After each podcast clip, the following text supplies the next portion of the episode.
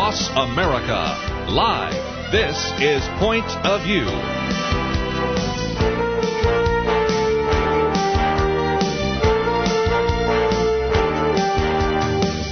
And now, Penna Dexter. Thank you very much for joining us, ladies and gentlemen. It's interesting sometimes how our programs come together because we are a three hour show, if you don't know that. Some of you are listening in Texas and other places that perhaps carry the first two hours, and then we have a third hour. And so we have a lot of content in that three hours, and it all came together surrounding issues that concern women. That is not to say that you guys should turn out. In fact, you are going to learn so much today that you are not going to want to miss this. But uh, another part of this is it, it is Women's History Month.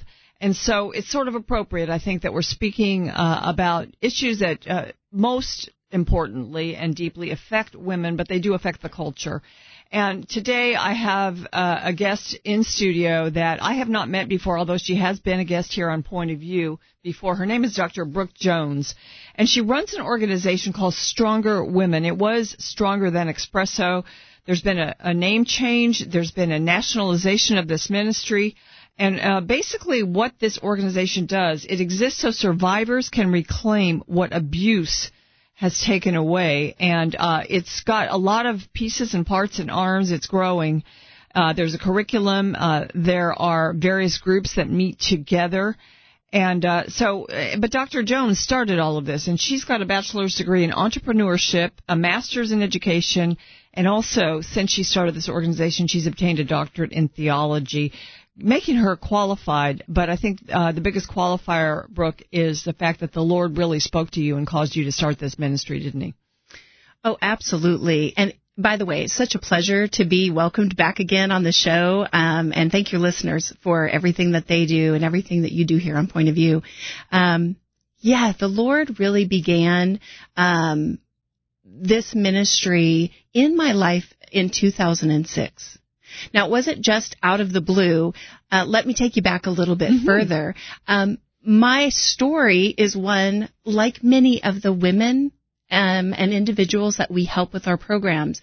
I was a survivor of childhood abuse and childhood sexual abuse, which led its way to teen dating, teen dating, violence, sexual abuse, sexual assault, which also led to a young adult, young woman who began relationships that were abusive and they were also domestic violence relationships.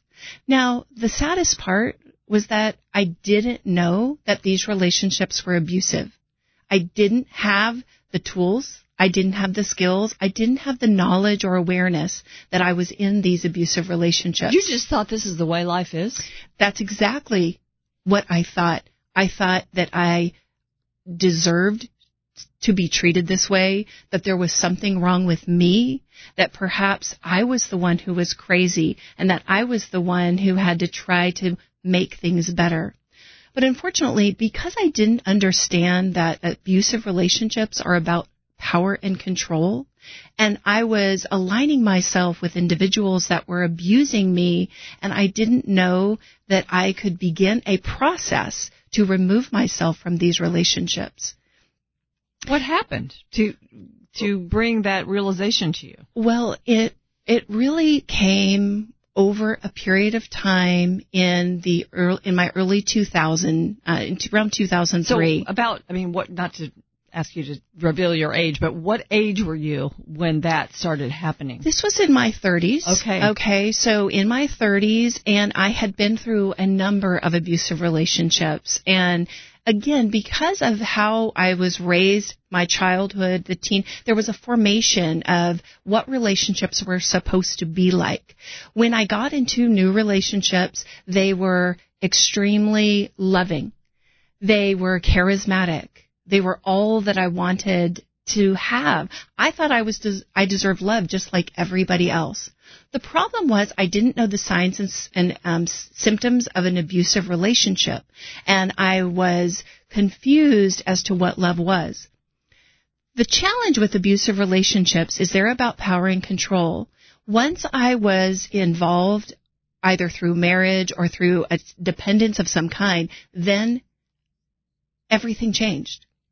So, for example, when I was married, if you commit yourself, then it starts. Yes. So, in my uh, last uh, abusive relationship, I had a career. I was financially independent. I was in my late 20s, let's say, and I met somebody who was supposed to be, you know, the the the dream, right? Finally, it was my turn. Every sign said go. Everyone around me said, this is a wonderful person. You should really go. Brooke, finally, I think you're going to have your dreams come true.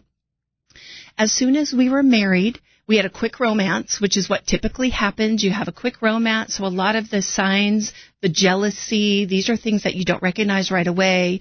Um, you you quickly we quickly got married. As soon as I was married, the first thing he said is, "We need to move away from here. I need you to quit your job. I need you to move away from your family and friends. And once we're alone, Brooke, we can spend all our time together. We can write our own love story." Now, when you step back from that perspective, that sounds very real. It sounds very appealing, um, and it sounds really appropriate for a healthy relationship. But what I didn't know is those were the signs, big warning signs of an abusive relationship to get me dependent financially and also to put me in isolation. The minute that we moved away, I was financially dependent. Everything that I had known before changed abuse like I had never seen before began. It was a verbal machine gun spray on a daily basis of foul language, destruction of heirlooms.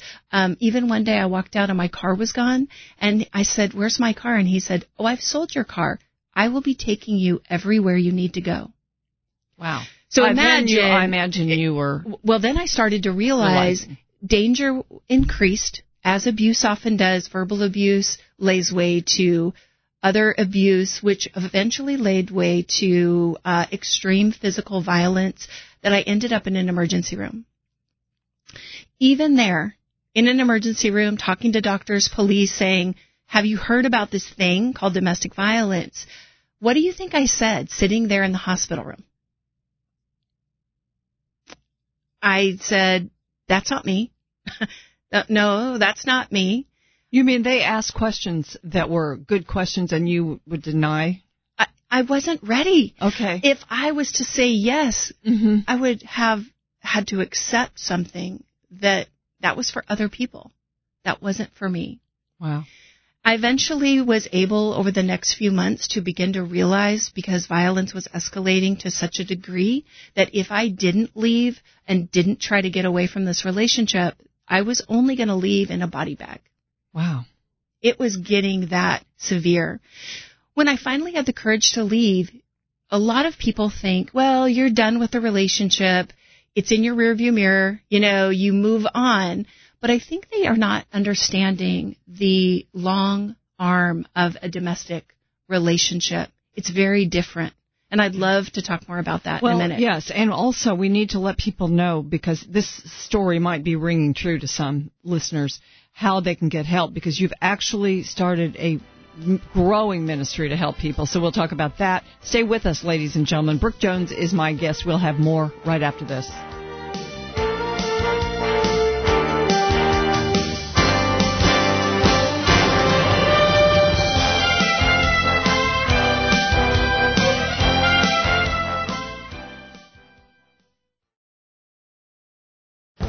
This is Viewpoints with Kirby Anderson. Has Christianity made a positive impact on Western civilization? Most Christians would wholeheartedly agree with that statement. In the past, atheists have usually pointed to how religion has been abused and misused and rarely acknowledged the contribution of Christianity to society. Richard Dawkins is one of the most prominent new atheists, yet even he has begrudgingly admitted that a belief in God has made a difference. He expressed his fear that the removal of religion would be a bad idea for society because it would give people license to do really bad things. He likens the idea of God to surveillance, or as he puts it, the divine spy camera in the sky. People generally tend to do the right thing when someone is watching them. They tend to do bad things when no one is watching. He does go on to add that the great spy camera theory isn't a good reason for him to believe in God. John Rhys-Davies is an actor who has been in Lord of the Rings films, Indiana Jones films, and many others. Recently, he noted that we seem to forget that Christian civilization has made the world a better place. He reminded us that we owe Christianity the greatest debt of thanks that a generation could ever have. Now, you might expect him to say such things since he is the lead actor in the film about St. Patrick. I might mention that I Am Patrick will be shown in theaters later this week. What you may not expect is that he actually describes himself as a rationalist and skeptic. He may not be a Christian, but he can see what so many of us have seen. Christianity has been a positive influence in society.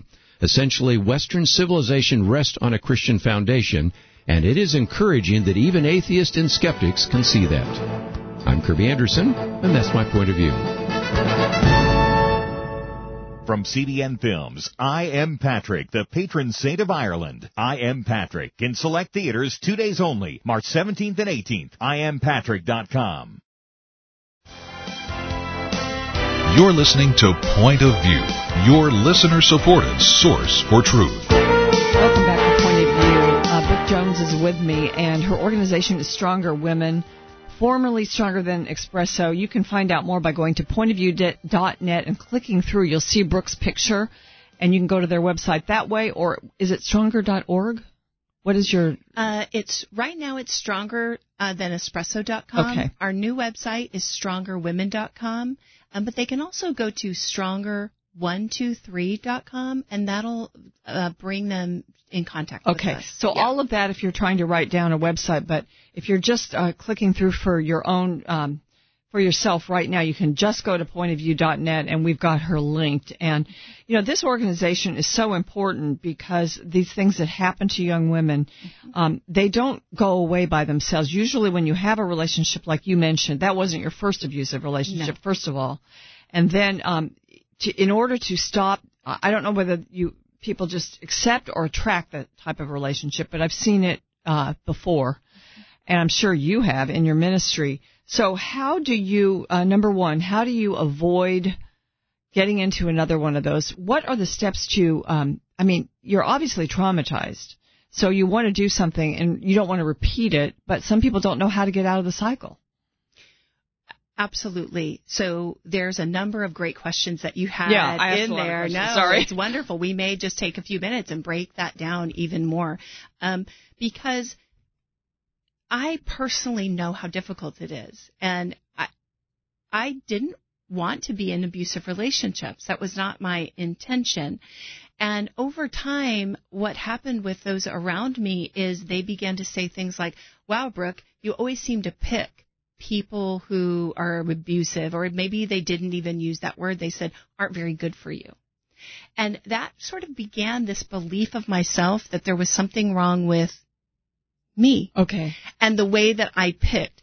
And what that piece of it is that that person, like myself, we need to really understand what the signs and symptoms of abusive relationships are so we don't repeat them. How early Right. can you see that in a friendship? Um, you know, it's interesting because romantic and friendships have a lot of the same characteristics of red flags. Um, when you look back with hindsight, you actually can see the red flags a lot more clearly than you can. Okay. So especially when we have women coming together in our small groups, which are our survivor support groups, there's so much healing that can happen because they begin to share their personal stories and they validate with one another that they could possibly have been either in a relationship with the same person. Right? They're not, but it tells us that the characteristics of abusive people are very consistent. So when you see someone who wants to rush in to a quick courtship, dating situation, um, really wants to make us very together, very close, um, that is a huge red flag. The other red flag is any type of isolation. Now, it's typically cloaked with, let's build our story together. Let's spend more time together because we love each other so much, right? So it has this sort of uh, perspective that it's loving, but it can quickly turn from love to control, right? So where they begin to track perhaps what's on your phone. They begin to track your mileage. They say, oh, I just put a GPS locator on your phone just so I can know where you are. Little things like that. I also know that abuse uh, continues to escalate. So if you are a person, and this is whether you are a female in a relationship or a male in a relationship, if it's an abusive relationship, you will begin to recognize verbal abuse. Things like, well, if you weren't so stupid, we could have finished that. Okay. Things are always your fault. Mm-hmm. Words that begin to cut and erode someone's value, their respect, and their self esteem. Things that are emotionally abusive. You know, you really are a terrible mother. If I wasn't here, nobody would love you. You know, these things that you're saying right now, they almost feel like physical blows. But as I listen to them, yes, they're uh, they're not normal conversation, even for someone who's mad or upset with you or angry. Absolutely, you are correct. And the the there is a belief I think that fortunately is transforming um, just in general understanding of abuse. There was a belief that if it wasn't physical or it didn't have physical yeah. violence, that it really wasn't that bad. Uh, what we have come to learn and what we should have learned on the schoolyard a long time ago is sticks and stones they do break your bones. And someone who is destructive with their words can literally erode a person's self-worth. Their tongue can be this gigantic weapon, right? And what happens is maybe the first time we minimize it or we justify, well, they had a bad day. Or, you know, maybe I didn't really think through that. Maybe I was my fault. But what happens is these, whether it's emotional abuse, verbal abuse, even physical, physical can be indirect or direct. I can threaten your pet. I can threaten your children. I can threaten to destroy something you care deeply about. That's indirect abuse, okay. but it is as dangerous to a human being's like well-being and safety as physical abuse.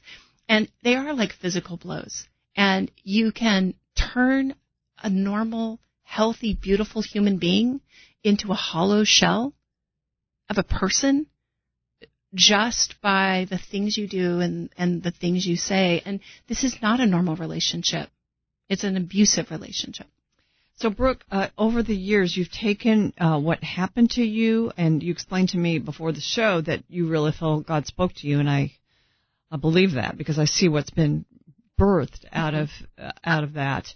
But uh, now you have this organization. It's called Stronger Women, and it um, just explain to our listeners what it's about and how it's designed to help the person who has experienced some sort of abuse.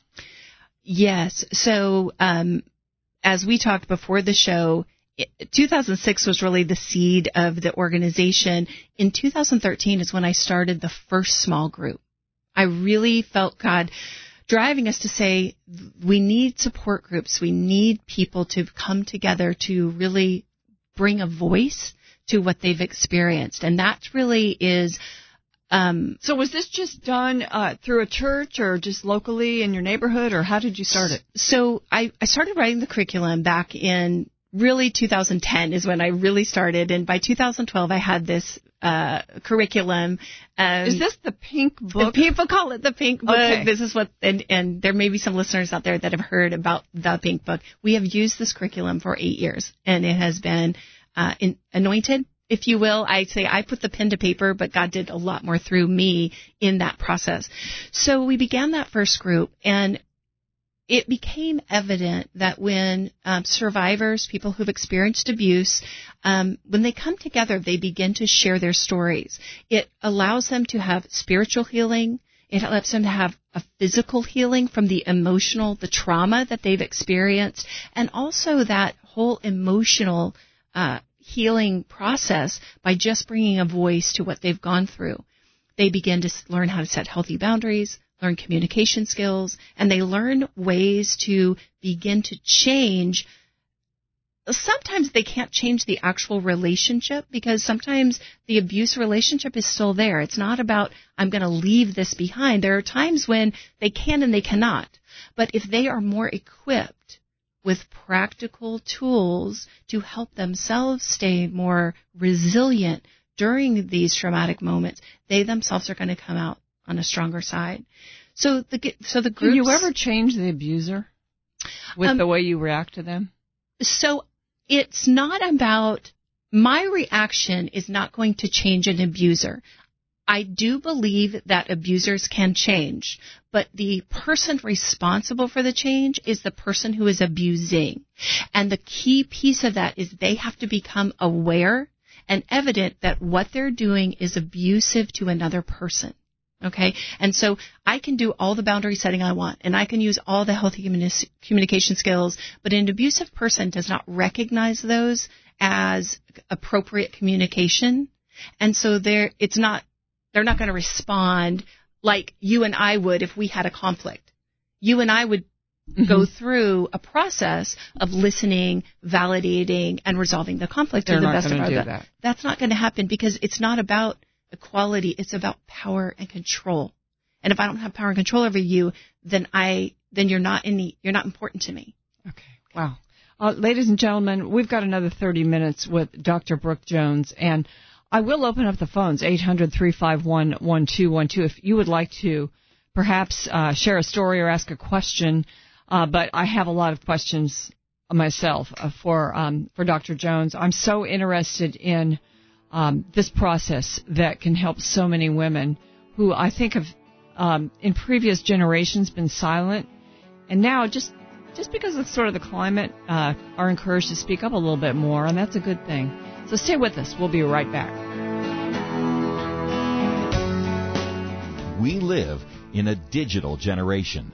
Point of View is reaching this often overly plugged in generation with truth. You can keep up with us 24 hours a day using your phone, your tablet, your laptop, or your desktop. Search for the Point of View Radio Talk Show on Facebook, where you can keep up with today's issues, learn about current and upcoming guests by liking us on Facebook. Also, follow us on Twitter. Our handle is at Point of View RTS.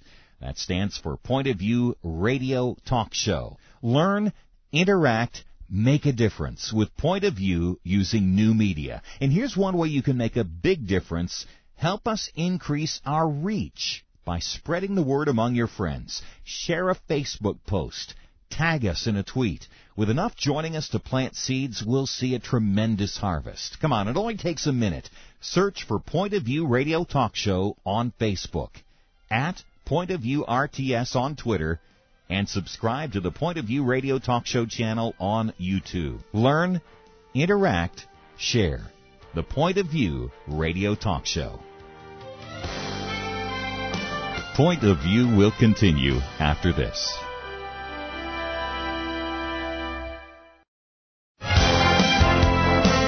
You are listening to Point of View. The opinions expressed on Point of View do not necessarily reflect the views of the management or staff of this station. And now, here again is Penna Dexter. My guest in studio is Dr. Brooke Jones, founder and president of Stronger Women, formerly Stronger Than Espresso. You can find out a lot more uh, if you go to their beautiful website. You can do that by clicking through um, to pointofview.net. And um, Brooke, I, I do want to talk to you about some of the offshoots now that are that are being created because I have noticed in abusive relationships, uh, often then if children are involved in that home, um, then uh, they end up sometimes suffering also, either from that same perpetrator or just from that atmosphere. So you now have seen that, and you are actually dealing with teenagers and also uh, parents um, and their own children. That so if if a parent is abused, if a mom has been abused and she's been in an abusive relationship, often her daughter will be correct, or it can happen. Yes. So in the work that we had done over those years since 2013, every year, every mom that came through our program, they would say to us, thank you for helping me. Now what about my daughter? And what we found was if close to 100% of the moms with a teenage daughter or son because remember, abusive relationships can happen to any mm-hmm. boys or girls, or it's not just women or it's not just men. But what we found is that abusive homes lead way to the family not really understanding ways to treat each other with love and respect and equality. And so it leaves gaps. And what we found is mothers were like, what, what do you have for my teen? So when I got this request over and over and over, I kept thinking there's got to be other programs out there and there's got to be other resources. And what we found is there were some resources, but for the amount of people we had asking questions, we realized we probably need to dive in here to see how we can help. And really, we had been in the restoration business, right? We had been in restoring people who had been abused. But this is a very different lens. This is a prevention lens, which at the end of the day, wouldn't we like to prevent people going through abusive cycles so that they could have their 20s and their 30s and their 40s free from mm-hmm. that trauma of experience? Of course. So we began to, to, to ask the questions. Are there teens being abused? What we know is we know that one in four women are abused. We know that one in seven men what we discovered. Wow. That's, yeah, I mean, the one in four women, I, I believe. But one in seven men. Wow. And if you think about it, men probably are least likely to share their mm-hmm. abuse. So certainly that number has some room probably for discovery. But when we started asking questions and doing research nationally and really looking at other organizations that were diving into teens, we found that one in three teenagers, okay, I mean, I'm just going to say that again. One in three teenagers had experienced an abusive relationship. And as we sat back, we thought, that's not okay with us. And I can tell you that parents and teachers and counselors across the country, that's not okay. We don't want our teens and young adults going through that. So we began to create these interactive workshops. Really, we weren't sure where to start. So we thought, well, let's just try this. So we created these healthy relationship interactive workshops for teens and their parents. So did, how did you find the teens to come? Well, actually that was pretty easy. Um, I have to tell you, we just told some people. We told some moms. word of mouth. We we told some school districts, right? So we we told some school districts. We told some moms. We told some churches um, that had youth programs. Um, we told some camps, like summer camps, like football camps and things like that, that already have groups of teens. So we didn't try to go find our own teens. We went to partner with other organizations that already have teens coming together in their own way, in their own reason. And what we offered was a two hour inter- interactive workshop with some additional resources, a toolkit for parents where the teens, their parents could come as well as the teachers or counselors that work with them. And what we discovered is at the end of the workshop, we found teens really talking deeply about abuse they had already had. Now remember, teens face abuse from platonic relationships, right? They're friends. Yeah. Also romantic. Because sometimes they haven't really recognized the difference. And if they're able to really see abusive patterns, then they're less likely to be almost fooled or tricked by that as those years go on. So you're teaching them skills to be able to recognize that. Absolutely. So if a teen has the ability to have really good communication skills, it almost sounds like every teen should take this. Yes. Yes. So if I'm a teen and I can clearly communicate my boundaries, I can communicate, mm-hmm. I can communicate my boundaries. I know what feels appropriate in a relationship in terms of being kind to me, receiving like words of discouragement or critical words from another person, that I actually have the right to say to that person, Hey, I'm not okay yeah. with that. And just that basic ability empowers them. When we bring their parents alongside at this workshop, we let we don't have the parents and the teens in the same group, like in in the in the okay. park. We put parents with other teens, but not with their teen, right? So the reason we do that is because the parents are going to learn, and the teens feel more free to talk about it, but they're with other adults as well. Um, we found that at the end of the workshop, we bring the families that had came together together with some talk time at the end. So before they go get in the car where it's this awkward moment of, oh, what'd you learn? We kind of provide that uh, safe setting so that way they can begin to talk about some of these difficult issues. And we've had teens and parents tell us, I didn't know I was in an abusive relationship. It, it's really been empowering. That has led us to create uh, some additional curriculum, right? So we have our Stronger Women uh, small group curriculum. So we're in the middle of finalizing a teen curriculum that we can really roll out with usable components for counselors at schools, teachers, youth leaders, parents, as well as the teens, um, because we're finding that there's this need. And I'll tell you what, we'll work in restoration as much as we can. But if we can work in prevention just as hard, sure. we're going to be exponentially better served as a as a community by doing that. And we can teach other people to teach these workshops. So there may be people out there that say, "Wow, I I want to get trained to help teens. I'd like to be able to take this curriculum and roll it out to my groups." we're going to be establishing that in the next few months so that people can come alongside us and really take these tools to their area, community, school, what have you. So, Brooke, you started out in the Dallas area and you've expanded uh, in this area of North Texas, but you are now nationwide. And you, it's wonderful because we uh, have technology now. You're at the Hope Center, which a lot of people know about, mm-hmm. where a lot of ministries have their, their offices and their ministries available. And you have good um, you have good facilities there for being able to do uh, things online that are going to really spread throughout the nation. Yes. So just help people understand what you have and if they're interested in helping someone uh, to get involved or if they're interested in being part of the ministry or if they're in need of their own help, how would they, you know, how do they kind of connect with you? Absolutely. So what we have discovered over these years is there are a lot of people out there that have either been in an abusive situation or they're helping a loved one with an abusive situation or they're trying to make a difference in their uh, sphere of influence, okay, whether that's their church or their workplace or what have you. So what we tried to do is break down our programs in ways that people can get the help they need as they're searching for it. So it's really divides into two different areas. First, you have the people that are seeking help themselves, yeah. right? So they can come to our website and they can begin to say, I need help. There are some people that just need information. Am I being abused? Like just the beginning, right? Am I being abused? There's an interactive questionnaire they can take, 15 questions, helps give them a score at the end to say, where are you? Is crisis needed? What have you? Um, those are individuals that they can get information about safety planning. We also have an advocate that if they uh, send us an email or they call our office, they can speak on um, to one of our client advocates, which can really help them refer to different resources.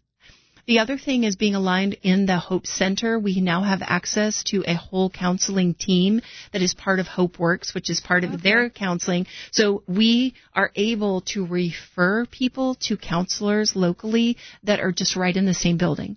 And that's been very helpful if someone actually came to the building and needed support. But even if people aren't ready to come and talk to someone, they can get information online all of our survivor support groups are also listed online, and those we start um, just periodically. Some start in the spring, some start in summer, but then someone can enroll in the survivor support group and begin to be connected to other survivors. They'll go through our curriculum and be connected to kind of a broader sisterhood because we've kind of sort of developed now hundreds of women that have been a part of our program. Um, and again, this type of issue, we need to work in community with other organizations. Absolutely. I think it's uniquely so with this. Ladies and gentlemen, stay with us. We'll be right back.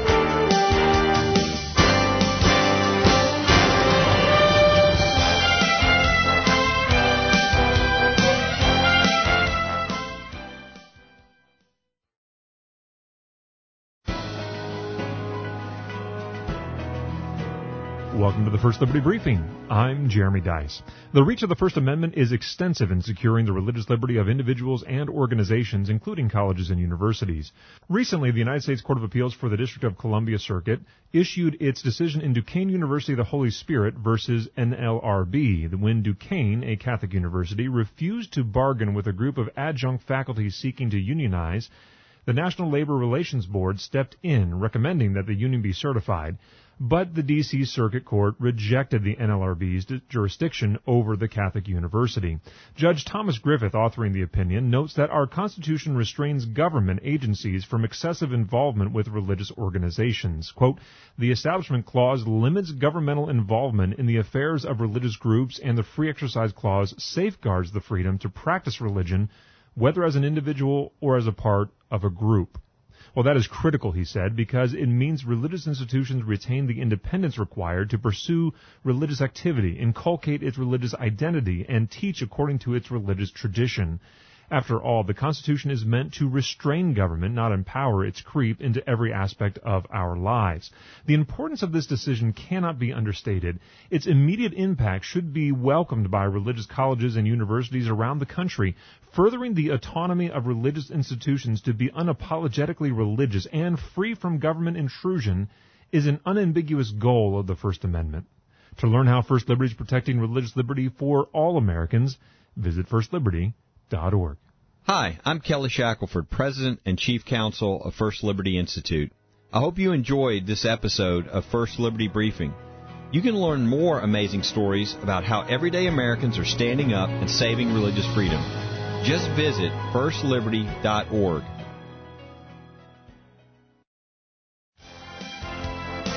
Now, back to Point of View, your listener supported source for truth earlier this week when um, our producer, producer Steve, uh, here at Point of View, um, just gave me some information about Stronger Women and Stronger Than Espresso. Um, one of the things that intrigued me, Brooke, was um, the incorporation of art healing.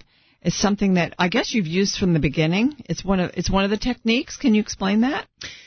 Absolutely. Art healing has really, um, it was organically developed, right? As many of the things that we found work with trauma healing, the process, we began to realize that we were working with a lot of people that while we had a curriculum, sometimes head knowledge isn't quite where people are ready to go. They're not ready to think about a book and what have you.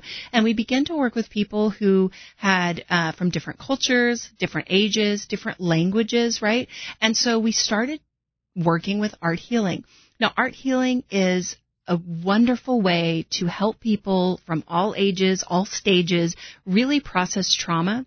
And I met a group called A Window Between Worlds out of California, and they focus on using art healing and have done this um, probably for about 30 years. Kind of, they have a founder story of, you know. So I went and met with them and got certified in their program a couple of years ago, and we began to roll that out with our programs, but also in separate workshops. We found that using art healing workshops, we partnered, what we found worked best for us is we partnered with other organizations, again, that already had groups of people, whether they were clients that they were serving, employees, we got a lot of stressed out employees, right? And other social agencies or churches that have people who are working in there, but they're pretty exhausted. So what we found is we brought different workshops with different object learning objectives um, to help heal trauma. We have self-care for professionals. We also have different workshops. One's called putting the pieces back together. And what you do is you begin time that people can look at where they are right now with like a puzzle piece and they color it and they see the different parts of them from a physical, emotional, even spiritual perspective. And then through some other processes of writing and some prayer and some meditation journey, then they create a second puzzle piece where they want to go. The person they are when they're all put together it's amazing to see the before and the after. We did this particular workshop with teens that were homeless. We've done it with tra- trafficking teens. We've done it with pregnant moms who were homeless. We've done it with healthcare workers. I mean, all of these different. I, I bring that one workshop up because it's the application and um, is very important. And whether you're a employer, an agency, maybe you're a group of counselors that has some clients that you want to give us a call. We would love to be able to partner and bring, there's a two hour workshop and we would bring everything that you'd need to help serve our, really, uh, uh, as I'm even hearing myself talk, our organization is really based upon serving others not just those who are victims or survivors, but those who are serving those who are out in our communities as well. So that's an important focus. So again, there's the website, but could you, you've mentioned calling you, so sometimes people just want to call. Can you give out a phone number that people could call for information? Absolutely. So our number is 469 307 8488. Okay, great. Now I want to ask you, I know you you get a lot of people who don't have their spiritual life intact that need, either need help or want to be involved in some way. So, um, and I'm sure that you have ways of um, of communicating scriptural truth to people, but you can't always save someone who's not saved when they're in that. I mean, when I, I guess what I want to ask you is how do you treat them spiritually? Because you're going to get people at all kinds of levels spiritually coming to you, right? Absolutely. So the our our, our Stronger Women, the small group curriculum is biblically based. It uses over 100 scriptures in our curriculum, and we use that as a foundation of, of, of a true process of healing. But that is not the primary um, lead, if you will, or a requirement for people to come into our program. Unfortunately, spiritual abuse within uh, the the family or the church setting has really hurt a lot of people who have tried to find help because they've been in an abusive situation. Perhaps they've gone to their faith leader, their church, their pastor, and through decisions of let's do joint counseling, let's do these things, they themselves have been actually hurt worse. So when somebody comes to us, we let them sort of lead the way. Um, we find that God does the work with them on his own. He's big enough. He's strong enough to find them where they are. We allow them to um, come to the class. We'll pray. We'll do the things. And some people say, well, the scriptures are okay. And other people, when we find at the end, they'll say, I was able to reconnect my relationship with God, but they did it their own way. Mm-hmm. They now have that relationship with Christ in their own way that truly no one can take away from them. It's a real relationship with Christ. Yes, yes. Mm-hmm. And even as I told you when we opened the show, even in my own journey, I I became so close in my relationship with Christ not because someone was there telling me to do so, it was because I had a Bible and I could sometimes the only thing I could do was clutch it and hold it. I didn't have the strength to even open it. And when I could, I would read the Psalms and the Psalms were words that they fought for me. God was going to do what he could to help me uh, survive my enemies, and he would support me. And even in death itself, my abuser could not take my faith away from me.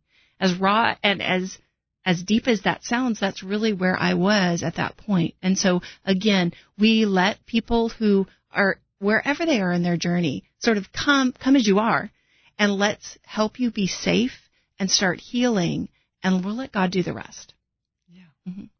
Well, you know, that's the life that God gives us, all of us. Mm-hmm. Um, we're all going to die physically someday. So, uh, to cling on to the life that we have in Christ and find that is the most important thing that all of us can do, whether we're abused or or whatever our issues are. Absolutely. So mm-hmm. I am so grateful, Brooke, that uh, you came in here and I got to meet you. I can I want to reiterate, I think, to people, you just mentioned it, that um, if, you know, many of our listeners are people who just are of the mind that they want to help others. And this is an area, and you, you are trained in training. You yes. can train people to be involved in this type of a ministry. And it sounds like it keeps innovating and growing. And so you're open to, um, what God leads you to do as far as that goes, but you need people uh, in order to expand. And it sounds like you are expanding all over the country. So, folks, if you're listening and you um, you feel like maybe God is tugging you, or you or you think that uh, maybe perhaps you have been a survivor and now you want to help others, any of that, please get in touch with Brooke and uh, at least. Um, at least explore this because um, this is an area, and you know, I just want to ask you one more question because you know we're in a time now where it's sort of um, it's au courant, it's trendy to talk about Me Too and and abuse and um, and all of that. And so, in a sense, you may be in a a moment where uh, God could really use you and expand your your ministry to a greater degree. Yes. Um, you, is that true, or am I just stretching oh, the? I I believe that you're absolutely true. I think that we are at a time where women are being called to rise up. Women are being called to help other women. We are. It, it's happening. Women are being called up. We don't even know what we're being called for. But we're really being called up, and calling up women to support other women does not mean we vilify men. Absolutely not. Because what it means is that we all join together because when we all treat each other with love and respect and dignity and we teach our children how to do that, everyone is better served. And so I invite anyone who feels the Lord calling them right now, please call us. Connect with us, whether it's you, whether you want to be trained to help facilitate, or it's a loved one that you care for, let us know. Having civil conversations about important issues seems to be harder and harder. Various media outlets tell people what they should believe, why they should be outraged, and getting people to actually think, well, it can be difficult. Whether it's the gospel, tax issues, social policy, or just about anything else, you need to have solid information and clear thinking to address the hard issues. You need God's truth applied. And that's what you get in less than two minutes with Point of Views Viewpoints Commentary, a daily resource to help you be informed and think through the things we need to be talking about. It is free and will arrive in your inbox each day when you visit pointofview.net slash sign up. Sometimes we know we should say something, but we're silent because we're not quite sure what to say. Viewpoints commentary can help you break the silence and change the narrative. It can make you a more equipped agent for truth. Get your free subscription to the Viewpoints commentary at pointofview.net slash sign up. Pointofview.net slash sign up. Point of View will continue after this.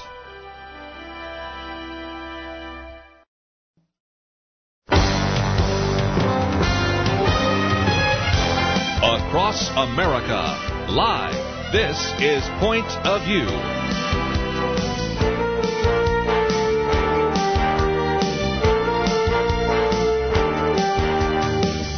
And now, Penna Dexter.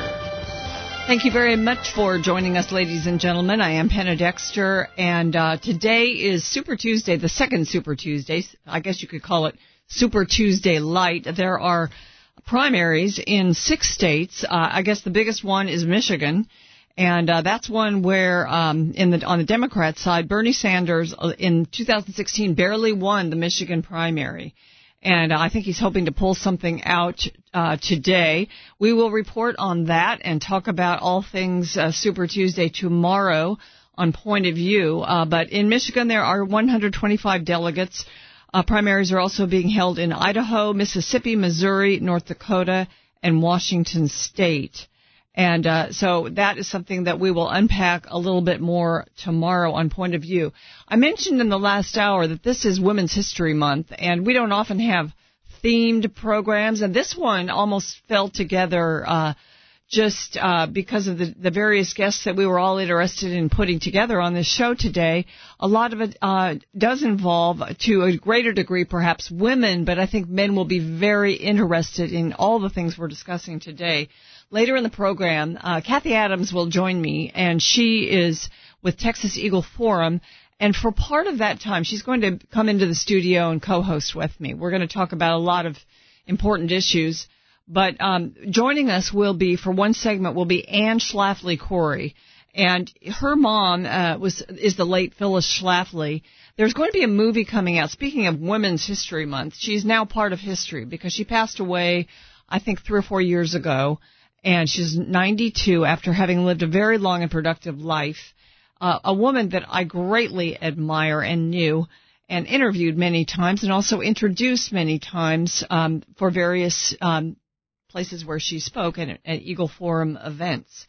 And we're going to talk about her because Hollywood is coming in and making a movie about her called Mrs. America, and Cate Blanchett will be playing Phyllis Schlafly.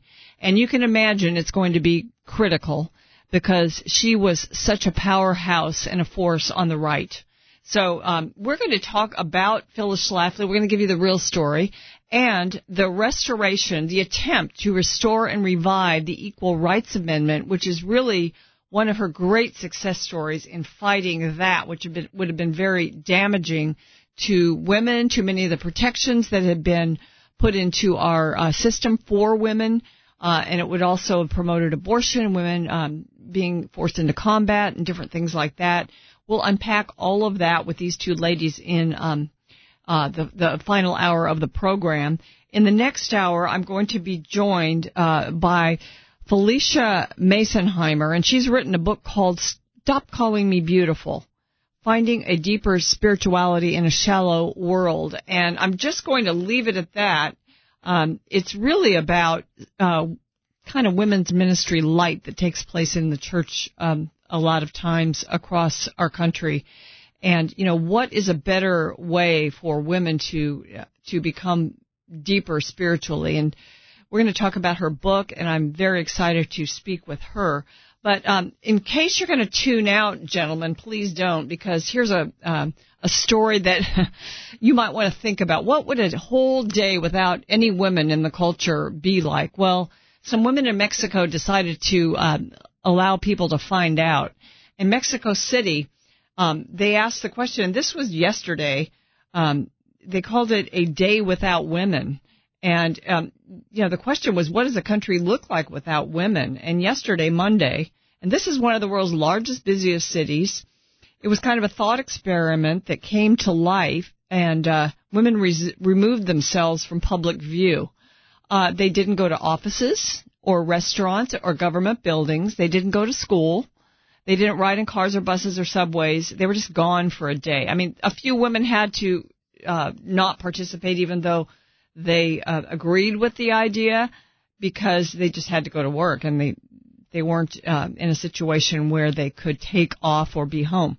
But what's happened in Mexico is there has been an increase in what is called femicides, women and girls killed for their gender, and uh, it's been particularly gruesome in many cases.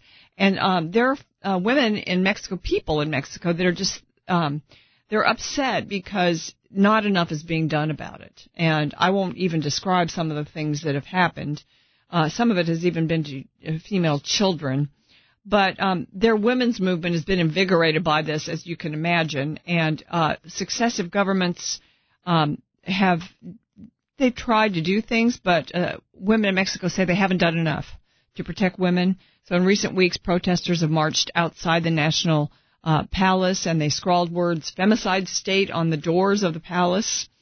And on Sunday, which was International Women's Day, authorities estimate that at least 80,000 people marched through the center of Mexico City. But on Monday, they had made this plan that women across Mexico uh, would protest by attempting to disappear completely. And uh, they called it a day without us. That's what the organizers called it. And you know, I'm not a feminist at all. In fact, I'm an anti-feminist. Uh, but in a sense, I think it, I think it would be kind of interesting to talk to some of the Mexican men to find out what it was like that day without women. Many companies, especially large companies, supported it and allowed their um, female employees to have the day off. Uh, one a woman said her husband was really helpful. In fact, she didn't have to do anything that day. He did all the cooking, shopping, and everything. so um, he was supportive of it. Uh, but you know, I just want you to listen, guys, to these um, these guests that we have today because I think um, you know women make up, at least in America, we're more than half the population, and so um, we don't want to be. Um, we don't want to be ruling over men. We don't want to diss men. We love men, especially conservative and Christian women. I think they have a wonderful view of men, or we're taught to have that. But um, we also are a force to be reckoned with. We want to be godly. We want to be deep spiritually.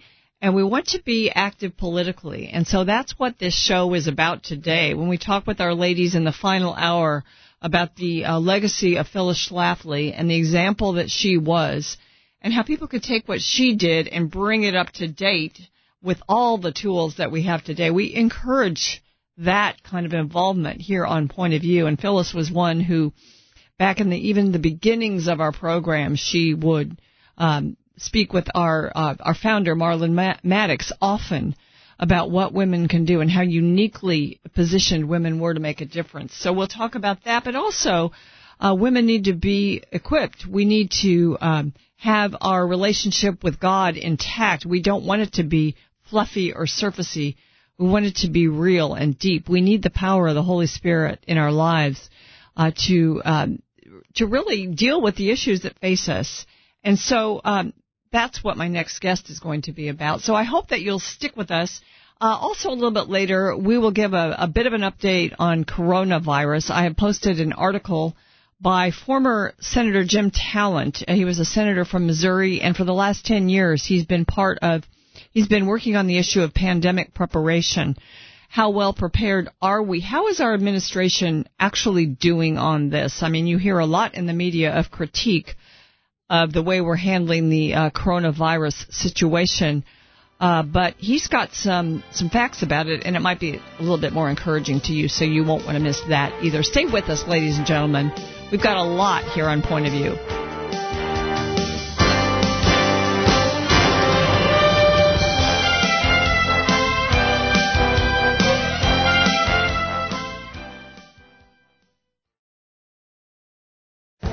This is Viewpoints with Kerby Anderson.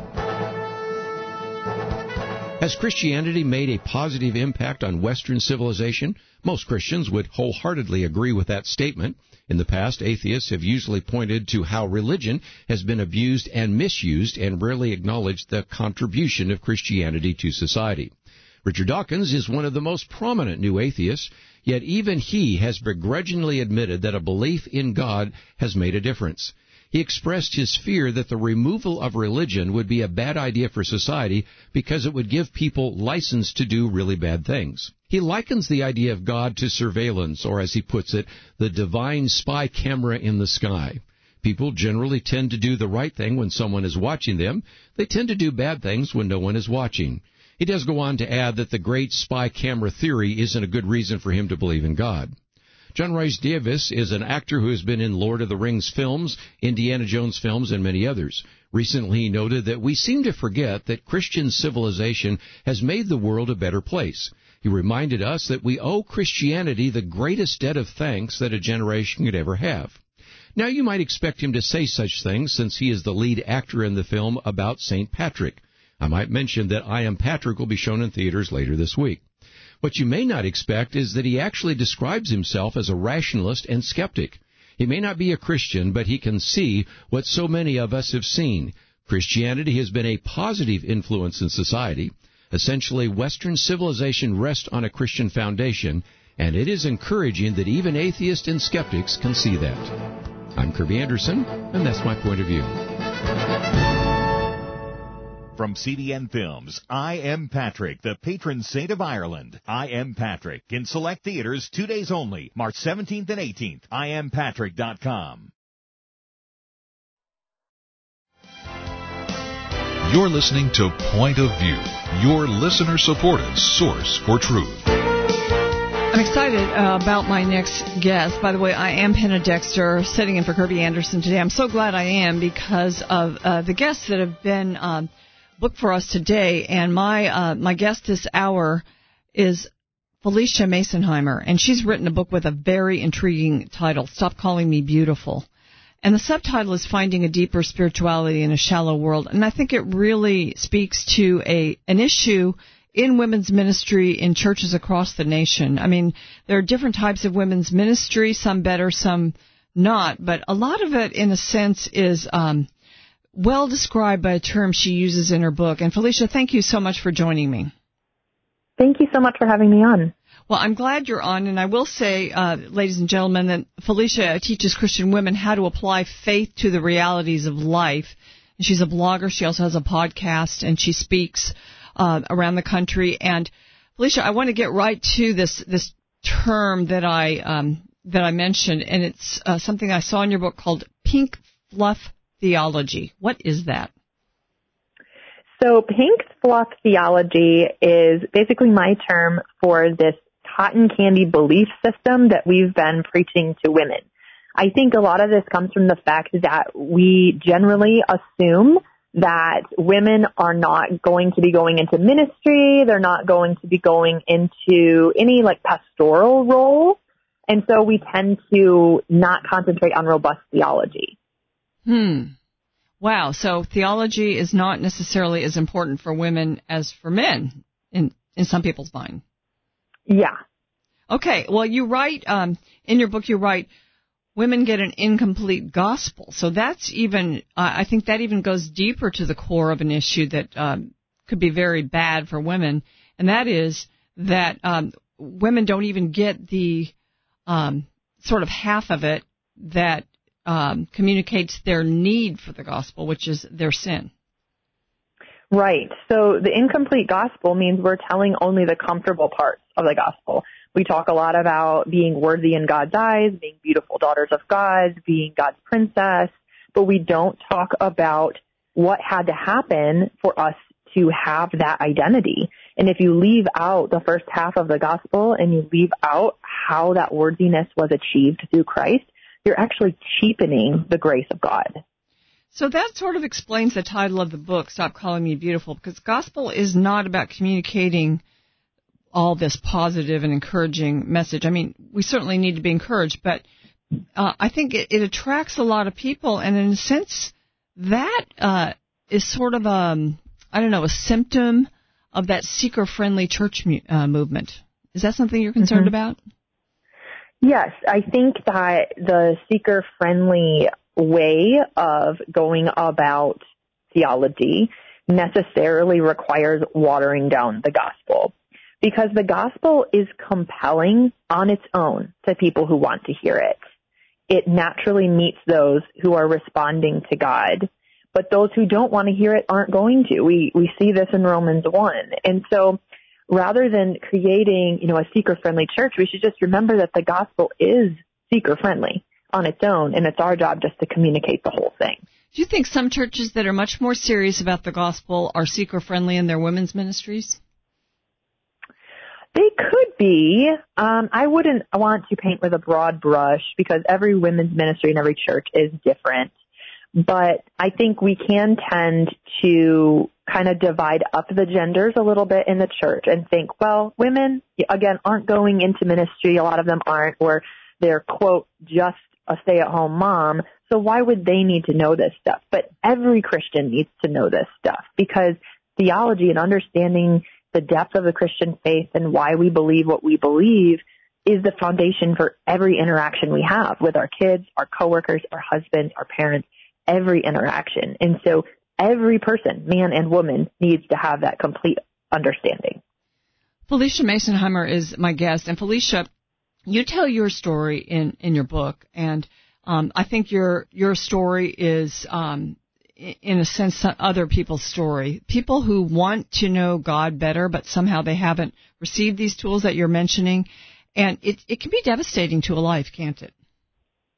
It can, yeah. Very discouraging or feeling like Christianity is hollow or empty or too much work because we don't know where to start or we don't know why it feels so heavy. I think a lot of us are going through the motions and really living kind of a works-based faith even though we believe in grace, because we don't understand how to actually seek God and go deeper with Him. So uh, we're we're living a workspace. Can you just unpack that a little bit more? I know that um, you know, in a sense, uh, we we move to the edge of what we think we can get away with if we're shallow Christians. Is that what you mean? Mm-hmm. Well, I mean more that I think a lot of Christians are trying to earn God's approval, maybe without even knowing it. So we know that we're saved by faith through the grace of God, right? But then we try to keep that salvation by doing the right things.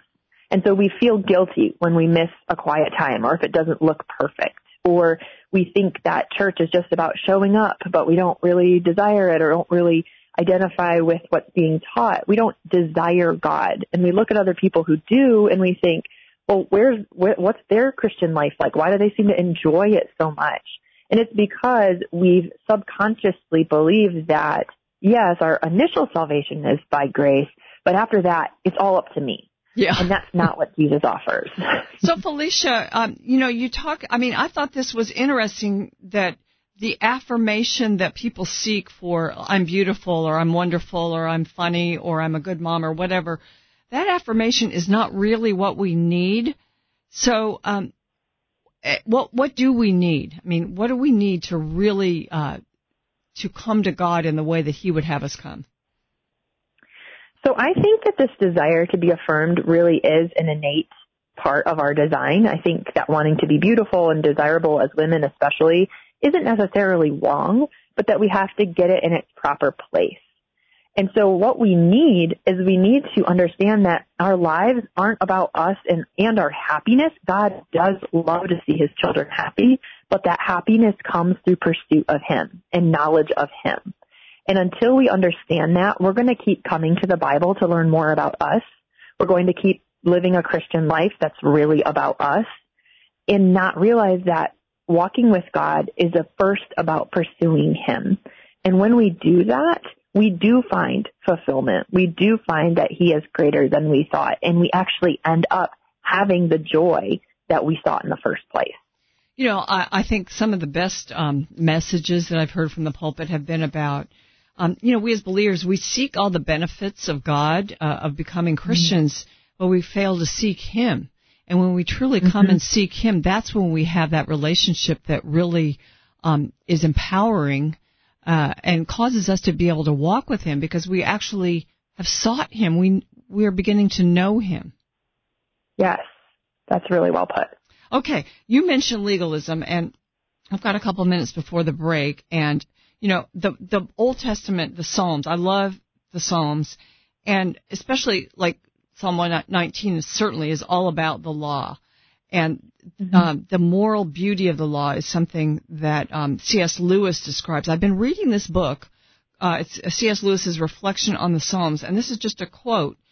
He says uh, that Psalm 119 expresses the moral beauty of the law. He writes that the psalmist's delight in the law is a delight in having touched firmness like the pedestrian's delight in feeling the hard road beneath his feet after a false shortcut has long entangled him in muddy fields. And the way I, that just kind of spoke to me about how the law, it's not like we, we want to turn away from the law or say, oh, let's not be too legalistic. The law is beautiful and good and God gives it. But we sometimes replace our relationship with Christ with that law, and that's where we go astray, isn't it? Yes.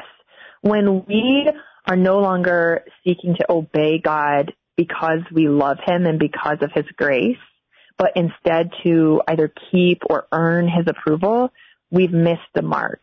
And the crazy thing about legalism is you can have two Christians doing the exact same things, living the exact same lifestyle, but one is doing it by the power of the Holy Spirit and one is doing it through legalism.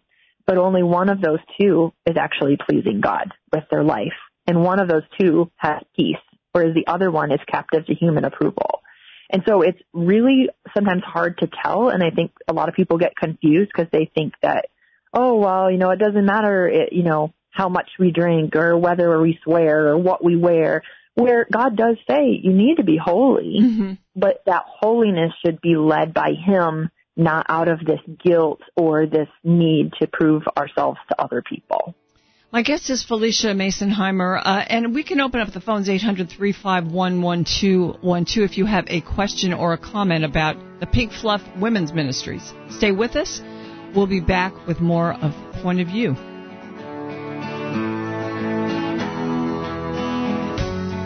2020. Is there anything important happening this year? Well, not unless you consider major disputes in various Christian denominations, international tensions over a flu epidemic, economic uncertainties, and a presidential election important. Question. Where will you get real news, credible opinion, clear biblical thinking on the things that matter most? Answer. Point of View Radio with Kerby Anderson and the team. You can make sure their voices continue speaking loud and clear by taking a moment right now and joining the Truth Team. It's easy, but you do have to visit our website or make a quick call. Go to pointofview.net slash team or call 800 347 5151. You have the power to make a difference.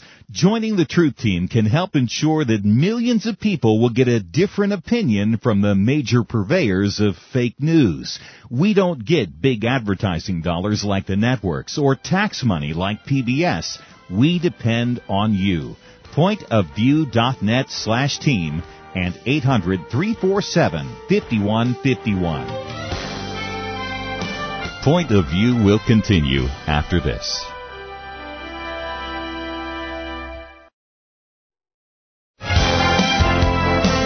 You are listening to Point of View. The opinions expressed on Point of View do not necessarily reflect the views of the management or staff of this station. And now, here again is Penna Dexter.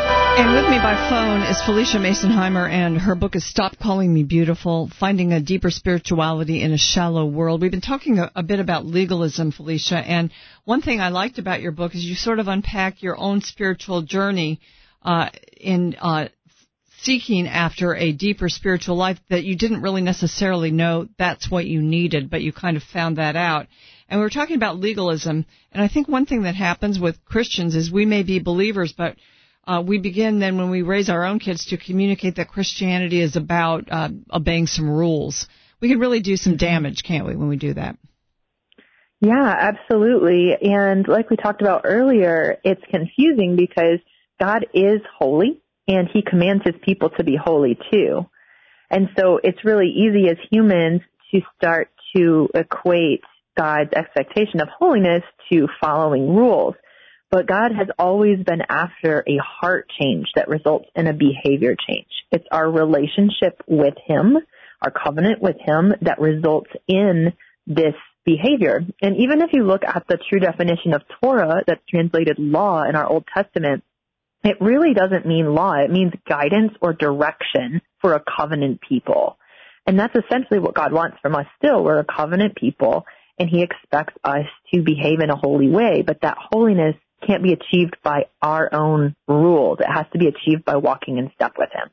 You put a, a fun story in uh, your book about the first time you were asked out on a date, and I know that you probably would have been asked out a lot, but uh, your your family just kind of wasn't having dating going on too early. But finally, when this did happen, what did you do? So it's such an embarrassing story, but it's such a great illustration of legalism. Um, I didn't date in high school. This was just something that my parents had suggested and encouraged, and so my siblings and I didn't date in high school, and totally fine with that. But once I turned 18, I got asked out on this date, and a guy, he he, you know, just asked me out like a normal, nice guy would, and rather than being a normal human, I handed him a business card, told him to call my dad, and then ran away. Wow. like, what on earth? So I go home and I tell my dad, like, this is how I responded to this guy asking me out. And he just laughed and said, who told you that a guy had to call me in order to take you on a date? I completely trust you if he's a good guy. So what I did was I took my parents' loving guideline. We suggest and we say you shouldn't date in high school. And I expanded that to become all these extra rules for myself. This guy has to call my dad when my dad never gave that rule in the first place. And that's what we do with legalism. We, we take God's instructions and we add on to them and then we treat our additions as actual law. And this is why we see, I believe, a lot of young people who reject the church and reject Christianity because what they were taught was not actually God's loving law, but legalism. Yeah. Yeah. Well, um, there are many things I think that have been incorporated in, into the Protestant church, really just the church across America that we consider to be like an integral part of a woman's faith. And one of those is the quiet time. And I've always like tried to have a quiet time and sometimes it's been more of a burden than a help. Now I just can't mm-hmm. wait to get up and get into the word. And it's just, it's become more just of a practice than a rule in my life. Mm-hmm. So what about that quiet time thing? I mean, are we uh, are we making that into sort of a legalistic rule? Well, we can. It really again goes back to the heart motive, right? So the quiet time actually isn't in scripture. We do see that we should be seeking God, that we should know his word, know and meditate on the law like Psalm 119 says. But quiet time isn't found in scripture and it's actually not found in church history until the 1940s. And hmm. after that, when Billy Graham um, popularized it. Yeah, before that, the quiet time was actually referred to as the morning watch, and it concentrated on intercessory prayer and praying for the unsaved. It was very much outward focused. And so through the 40s and then into the 60s and 70s, quiet times became more and more introspective and about our relationship between us and God. That's not necessarily a bad thing, but we have to remember that really at the end of the day, our relationship with God, our quiet time, um, can't be held above the point, which is to know God and make Him known. Our faith should be active. And we can't get so distracted by like these Instagram quiet times with all the highlighters and a candle and like, you know, perfect circumstances yeah. that we stop seeking him completely. There's not just one time, although I, I guess having habits and, and regular sort of little liturgies in your life are good and they mm-hmm. form you, but, uh, again, you can become legalistic about that too. Yeah. Okay, another question then. Um, I I see a trend in Christianity, and I think you know a lot of people see it. Um, that in our country, in our culture, it's much more of an individual thing, whereas historic Christianity was more of it was more of a community, the body of Christ. Do you see that? Yes, and and it ties into the quiet time issue because when our faith is only about us and God and nobody else, we're not in community, then we don't have the accountability and the support that has always characterized the body of Christ. And it's vital to our growth. Yeah, and I would say the other focusedness too. Being mm-hmm. other focused yeah, and not so focused on ourselves. Mm-hmm. Yeah, yeah, you know, and I, I do see, I get disturbed sometimes in my, um, um, life of seeing people define their own Christianity, where um, you you know there are things about their doctrinal tenets that are you know they're really necessary, they're essential, and yet so many, especially I think in younger generations, I notice people just defining it for themselves. Maybe not even, you know, they don't even go to church. They don't think they have to. They don't think that's important of a meeting together and just different ways people do that. And I think that's a danger of the individualistic Christianity that we've got. Oh, 100%. And, and this is why it's so important to know church history and to look at what the word teaches, especially in the Old Testament, because that was the template the early church was looking at and following. That faith was communal. It was this community who obeyed God, loved God, and held each other accountable and served one another.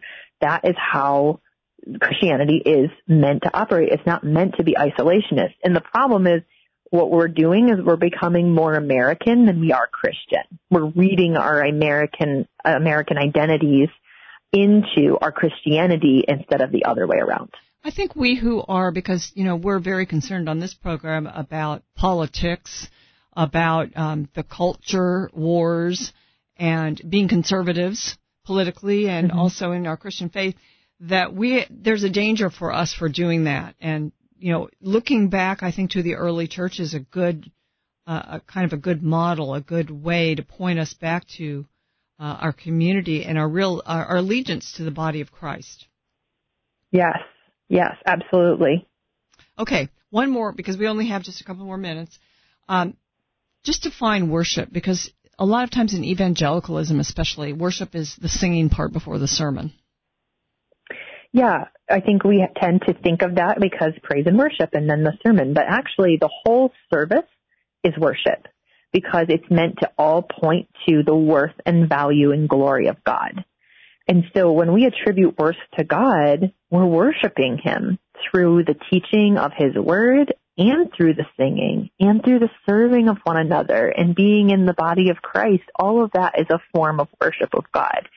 But when we try, like you said earlier, to individualize it and remove ourselves from that context, we may have some parts of worship. You know, we can worship God through the word.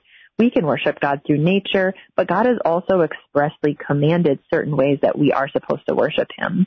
And we can't just decide, oh, you know, I'm going to worship God the way, however I want. That didn't work out. If you look at Deuteronomy, Leviticus, Exodus, where there's this, you know, information about like, this is how we're supposed to worship Him. And even Aaron's own sons died because they did not worship God the way that He commanded. And so that should make us think seriously, like, I don't get to invent the way I want to worship Jesus. I have to actually look at how God wants to be worshiped and operate that way. Ladies and gentlemen, I do recommend the book. I read it cover to cover. It was a delightful read and very encouraging read and struck many chords with me. Phylicia, thank you so much for joining me today. I really appreciate uh, not only uh, that I got to do the interview with you, but just the fact that you've you've provided this book. I think it's an important one. Thank you so much. It was an honor to join you. Ladies and gentlemen, um, again, the book is Stop Calling Me Beautiful. Harvest House, and uh, you can find out more by going to pointofview.net.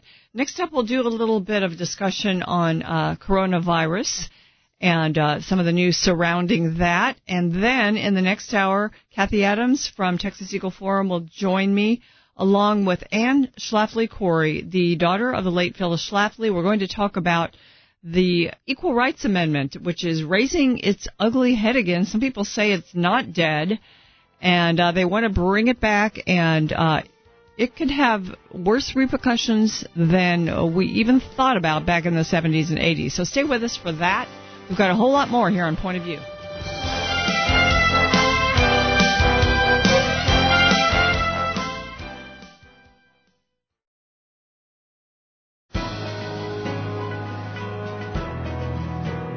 Welcome to the First Liberty Briefing. I'm Jeremy Dys. The reach of the First Amendment is extensive in securing the religious liberty of individuals and organizations, including colleges and universities. Recently, the United States Court of Appeals for the District of Columbia Circuit issued its decision in Duquesne University of the Holy Spirit versus NLRB, when Duquesne, a Catholic university, refused to bargain with a group of adjunct faculty seeking to unionize the National Labor Relations Board stepped in, recommending that the union be certified. But the D.C. Circuit Court rejected the NLRB's jurisdiction over the Catholic University. Judge Thomas Griffith, authoring the opinion, notes that our Constitution restrains government agencies from excessive involvement with religious organizations. Quote, the Establishment Clause limits governmental involvement in the affairs of religious groups, and the Free Exercise Clause safeguards the freedom to practice religion, whether as an individual or as a part of a group. Well, that is critical, he said, because it means religious institutions retain the independence required to pursue religious activity, inculcate its religious identity, and teach according to its religious tradition. After all, the Constitution is meant to restrain government, not empower its creep into every aspect of our lives. The importance of this decision cannot be understated. Its immediate impact should be welcomed by religious colleges and universities around the country, furthering the autonomy of religious institutions to be unapologetically religious and free from government intrusion is an unambiguous goal of the First Amendment. To learn how First Liberty is protecting religious liberty for all Americans, visit firstliberty.org. Hi, I'm Kelly Shackelford, President and Chief Counsel of First Liberty Institute. I hope you enjoyed this episode of First Liberty Briefing. You can learn more amazing stories about how everyday Americans are standing up and saving religious freedom. Just visit firstliberty.org.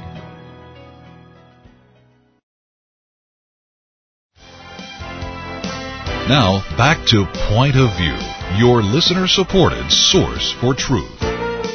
Welcome back to Point of View. It is Women's History Month, as I mentioned earlier, and we're going to talk about a woman in history, pretty recent history, in the next hour, Phyllis Schlafly. And uh, she certainly was a friend of Point of View, uh, one of the leaders of the conservative pro-family movement. And uh, the things that she accomplished are a- absolutely, uh, I-, I don't know if people really understand some of the things that she did accomplish. Uh, we're going to speak with a couple of people that knew her well. One, Cathie Adams, who's been in this studio many times, and uh, she's um, a longtime leader in uh, Eagle Forum, the organization that Phyllis Schlafly started. Also, Anne Schlafly Cori will join us. She's the daughter of, um, of Phyllis Schlafly. She's a chairman of Eagle Forum. So we'll talk about the legacy of Phyllis Schlafly, and it's very timely because not only is it Women's History Month, but Hollywood is putting out a movie, Mrs. Actually, it's not a movie; it's a series, a mini series, um, and uh, it's called Mrs. America. And Cate Blanchett will be starring as Phyllis Schlafly, and I can just only imagine the take they'll have on uh, on Phyllis. So you won't want to miss that. That's coming up next. Um, I do want to open up the phones, 800-351-1212. If you want to talk about um, the coronavirus, it's kind of top front and center on everyone's minds today. And if you've got any thoughts, I mean, it's hard to know. It's hard to look at it and say, um, I'm afraid of it. You know, I'm going to be very careful. I'm not going to travel. I am going to travel. My husband went um, for his his checkup today and you know how a lot of times you go a week ahead of your actual appointment for the checkup and you get your blood tests and things like that. Well, he went and they asked, have you been to California? I guess they asked probably if you, if you traveled international, but have you been to California? And he actually did go there about 10 days ago.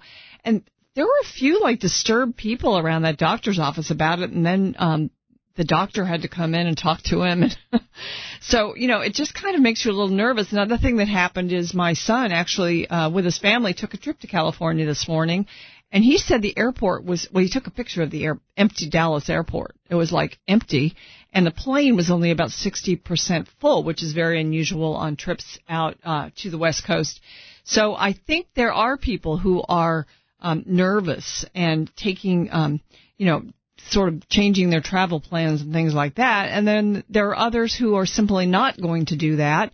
Um, there are things that we all can and should do that you know aren't going to really uh, affect our uh, our careers or our travel plans, just like hand washing and um, perhaps um, avoiding touching other human beings.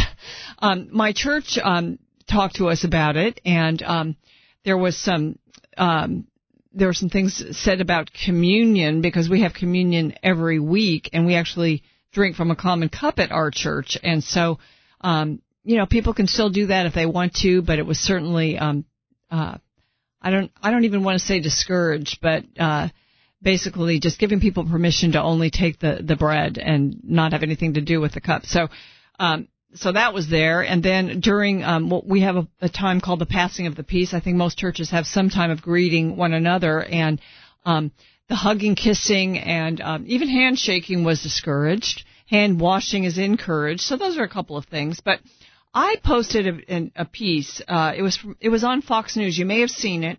Uh, it was by Jim Talent, who was a senator from Missouri. I posted it at pointofview.net. It's uh, the last article.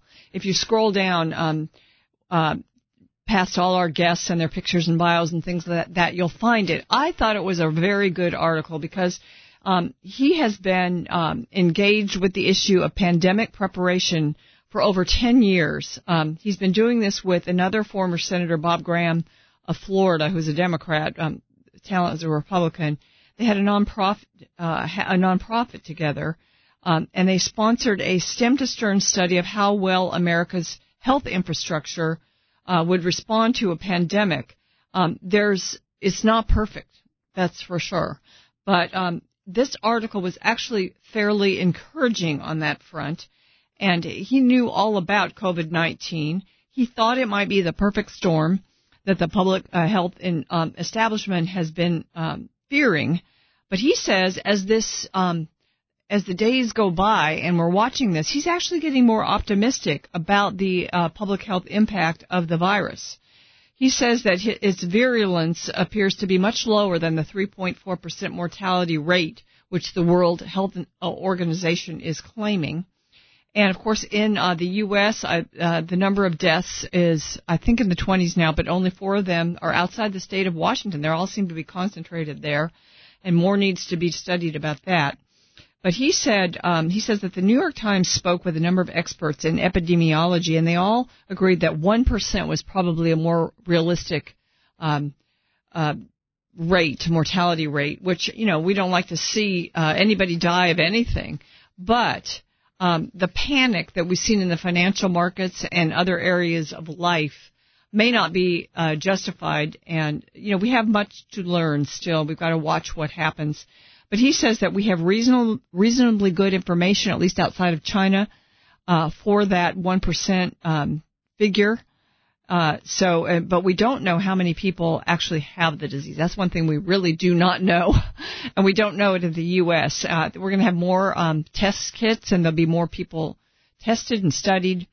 Uh, but uh, he thinks that it's probably more like a normal flu than he had originally feared. He says the Trump administration has, on the whole, responded vigorously and effectively to the disease. Now, you're not going to hear that in a lot of media outlets. Um, but you know the fact that um, the president shut down flights from China very early on in late January probably didn't prevent the disease from taking hold in the U.S., but it held things off uh, which gave public health officials time to uh, make preparations, put together a team, uh, get some communication protocols going, and those are working well. And that is not reported in the media, but they are. They're uh, the organizations, the uh, CDC and the NIH and the White House are all on the phone together um, daily, several times a day uh, in some cases. Uh, and um, they are stockpiling the items that are needed.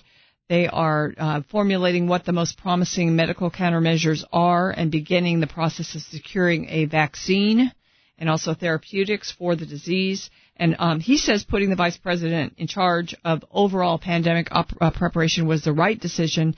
Act- actually, something he and Senator Graham proposed um, 12 years ago to the Obama administration. Interesting. Um, he says Trump's style of leadership. Uh, some people are critiquing it and uh, you know he's got his his own personality, that's for sure. But he says it's actually a plus in this kind of a crisis because Trump is not afraid to make decisions. He's not really concerned that concerned about being criticized criticized for the decisions that he makes, and that is vital in a situation like this. Um, he says the president does need to be patient with his own team because um, he needs those the right people in the right places. There aren't that many people that are uniquely qualified to deal with this, and so the ones that are there need to be respected uh, and treated treated well uh, because they're working 24/7, and the circumstances are difficult, and it'd be hard to replace them if they got frustrated and left. So it's not like you cater them, but you treat them as professionals, and um, you treat their opinions with respect uh, this is one time he says where Trump needs to lead with positive rather than negative reinforcement. Uh, he says the snafus that we've seen uh, that are widely reported on, um, uh, they're just they're part part of the territory that they are to be expected. Uh, but in the next uh, few weeks, we're going to see a spike in the number of cases, of course, with the testing. but he feels that we are in a position to handle it well. You can't expect perfection. Nobody is going to be able to stop. Um, the spread of disease, but you can do everything you can to lessen it, to mitigate it. And he feels that that is being done. Of course, we're going to have more responsibility shift to the states and localities, and that's a good thing. The economy will take a hit, but hopefully uh, people won't panic. So that's um, that's there on pointofview.net. There's a lot more. Next up, Cathie Adams will join me. We're going to talk about the Equal Rights Having Amendment. conversations about important issues seems to be harder and harder. Various media outlets tell people what they should believe, why they should be outraged, and getting people to actually think, well, it can be difficult.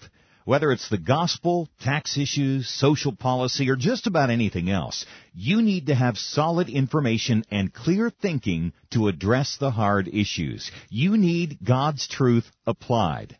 And that's what you get in less than two minutes with Point of View's Viewpoints Commentary, a daily resource to help you be informed and think through the things we need to be talking about. It is free and will arrive in your inbox each day when you visit pointofview.net slash sign up.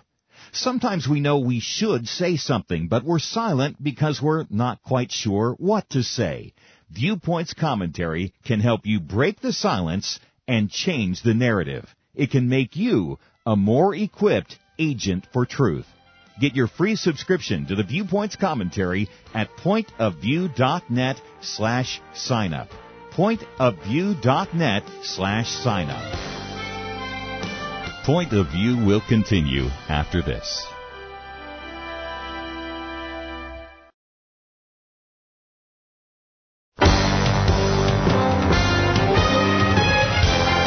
across America. Live, this is Point of View.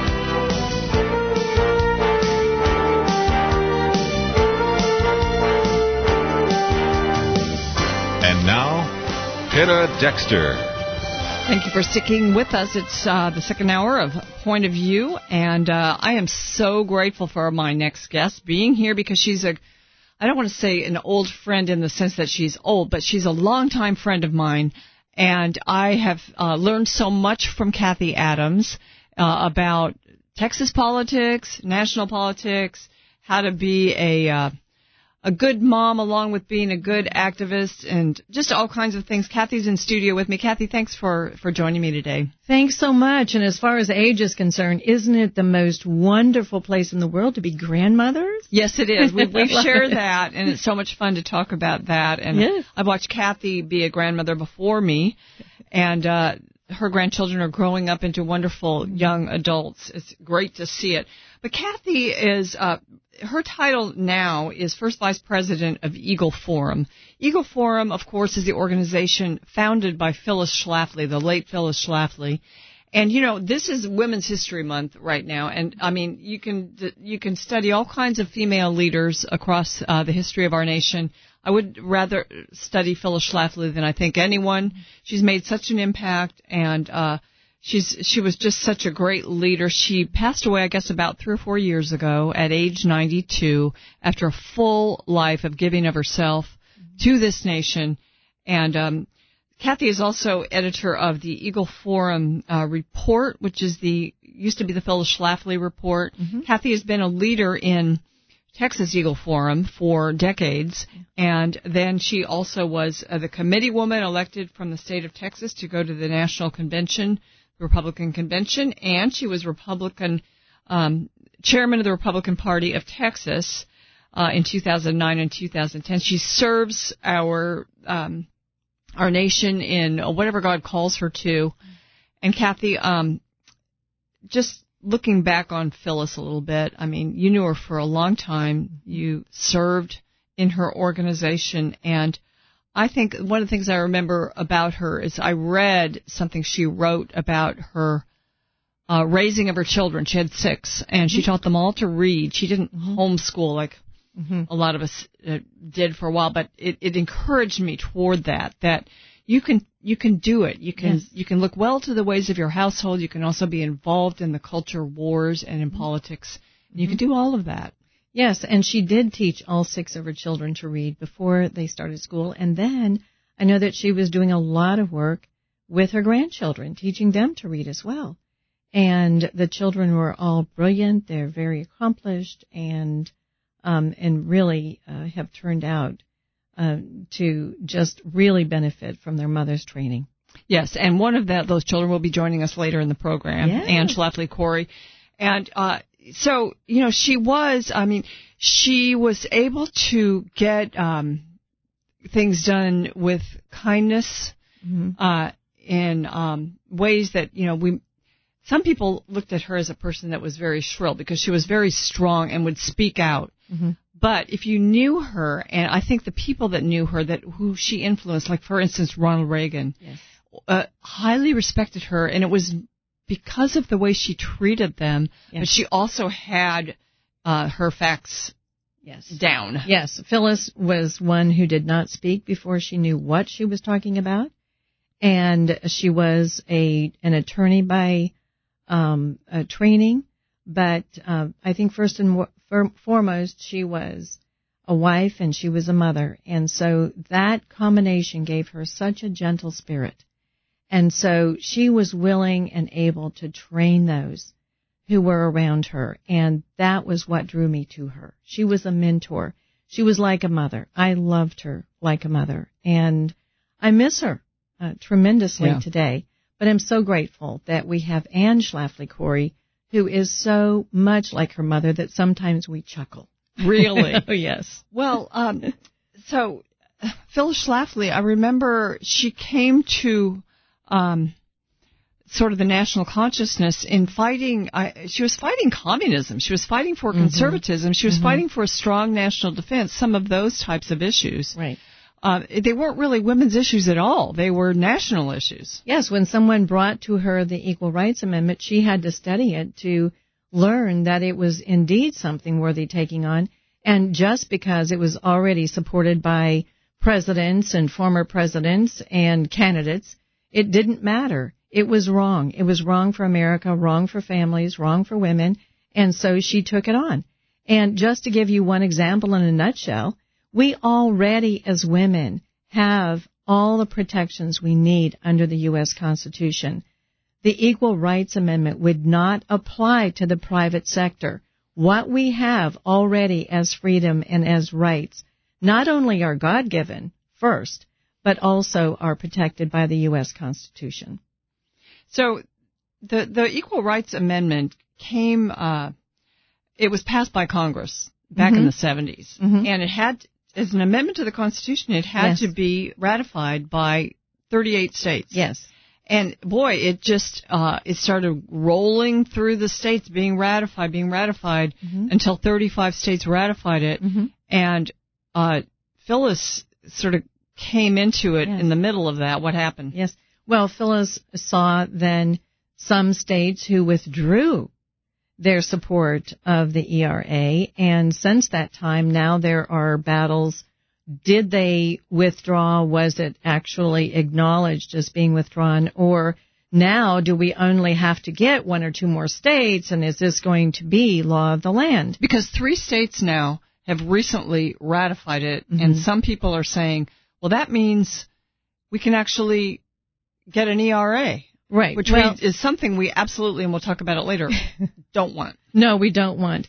Um, we already have, for example, things that are illegal like violence against women, um, the equal pay issue that women love to distort, um, the sexual harassment in the workplace. All of these are already illegal. And the Equal Rights Amendment would not protect women. It would not offer any new protections. As a matter of fact, it would take away some of the protections that we have today. For example, who in the world wants to have men sleeping in a bed next to them in a military setting? Who wants men to be able to enter the same shower stall that you are in? I mean, there are things that are just decency that the Equal Rights Amendment would totally void and uh, put on an even playing field. And these are things that would subject women to a lot of harm. So, you know, the Equal Rights Amendment was based on a simple principle to prohibit discrimination on the basis of sex, but Phyllis recognized that it would have uh, it would have affected existing protections for women, like in divorce, and Social Security laws, and as you mentioned, in uh, the draft eligibility. Yes. Um, and another thing it would have done would have been, been made it impossible to regulate abortion and force taxpayers to pay for it. Yes. And there's a, there's another whole wrinkle to it now that it would do if it were actually enacted, and we'll talk about that after the break. But my guest is Cathie Adams from Eagle Forum. Uh, it's fun to be with an old friend, a person who has worked on uh, not only um, some of the issues of, of life, but also the issues of the environment, which is something we'll discuss a little bit later. Eagle Forum reaches into all of these areas and has for many years, and so we want to just kind of talk about that today. We'll be back.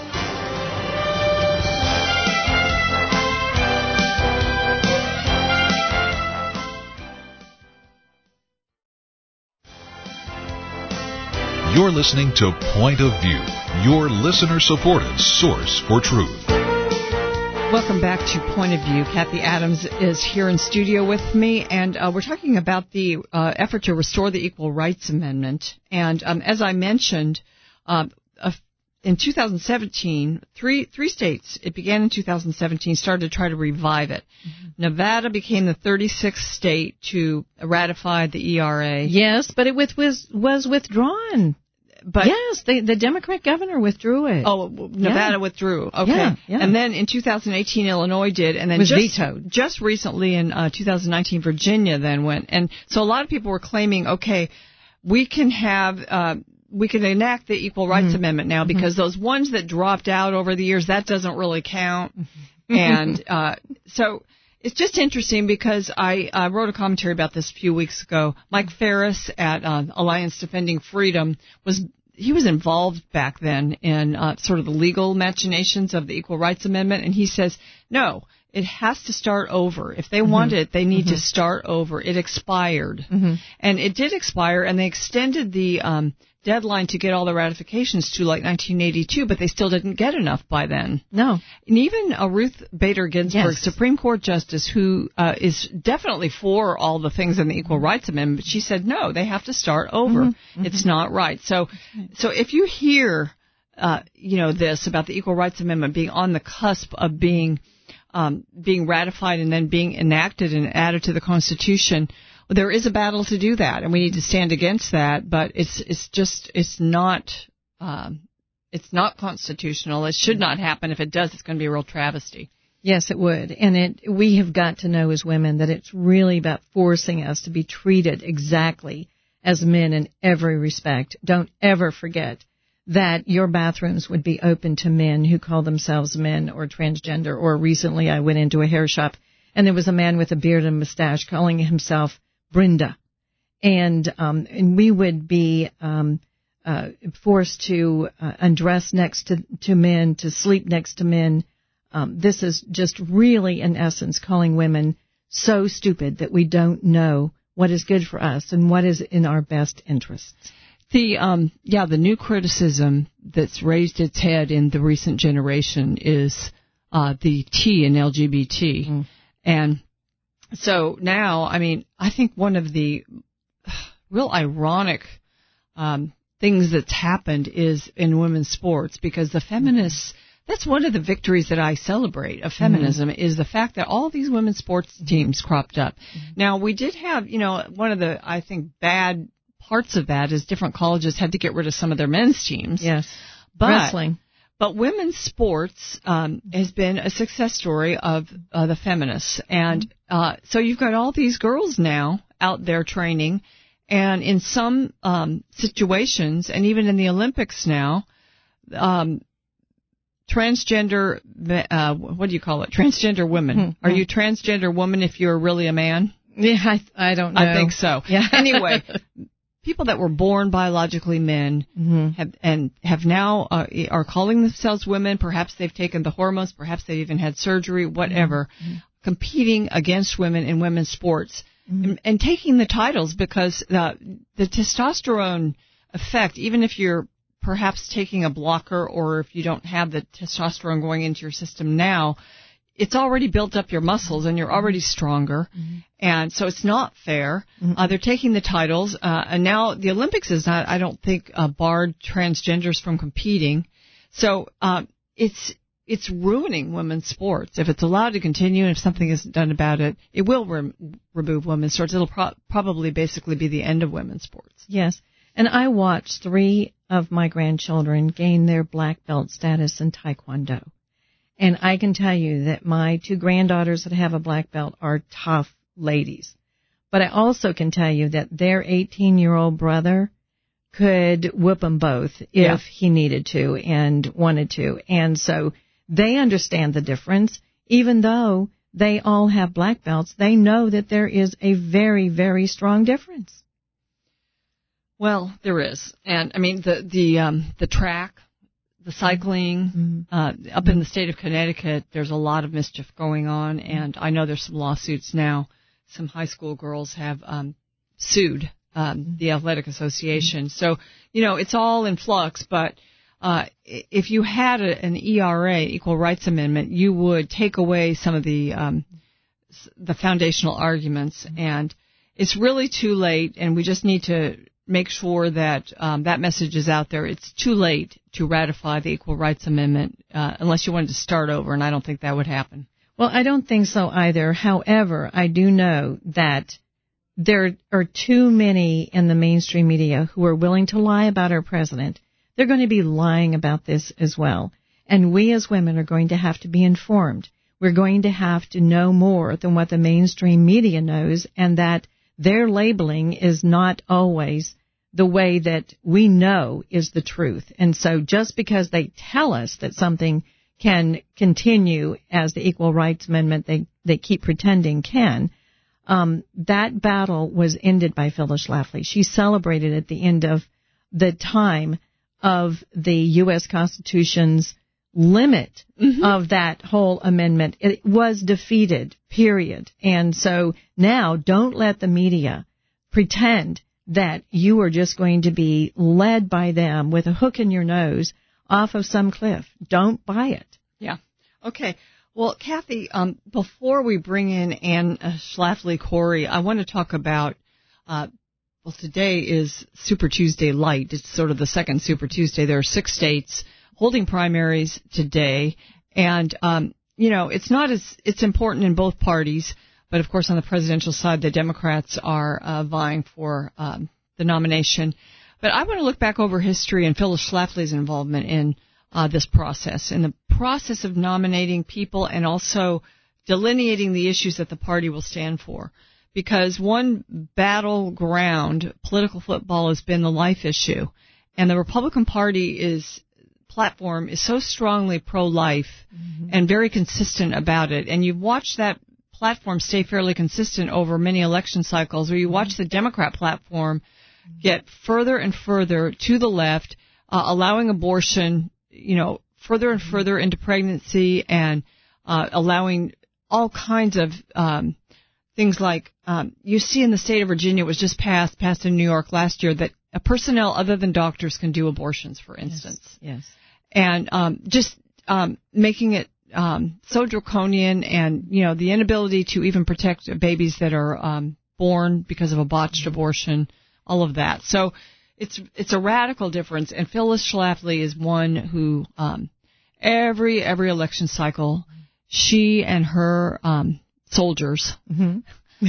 really made it um, made it abortion a very very um, uh, important issue and protected the sanctity of mm-hmm. human life in the Republican mm-hmm. platform. It was so fun for me to know Colleen uh, Parro. Mm-hmm.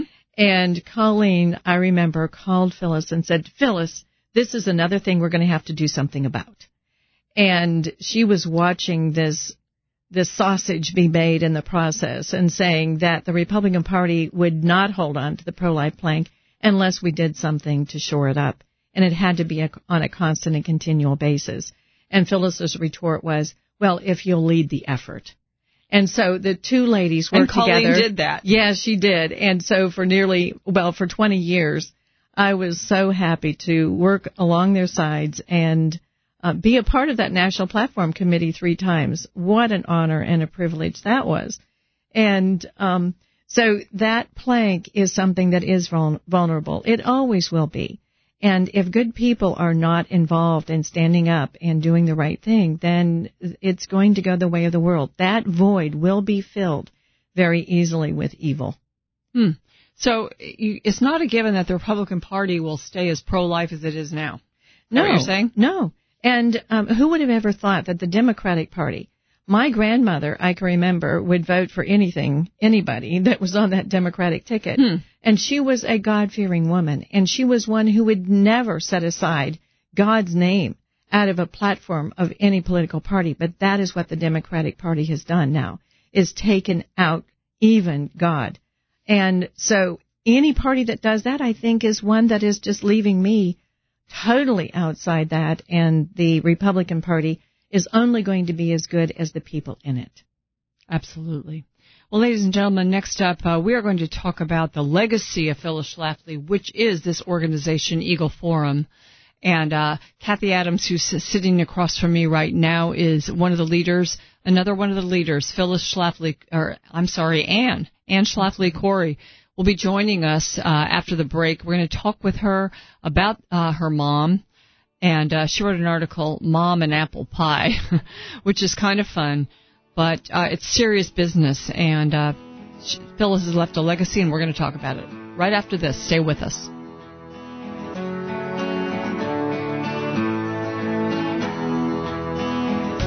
From CBN Films comes I Am Patrick, the patron saint of Ireland, taken from his home into slavery, then a miraculous escape, only to be called back.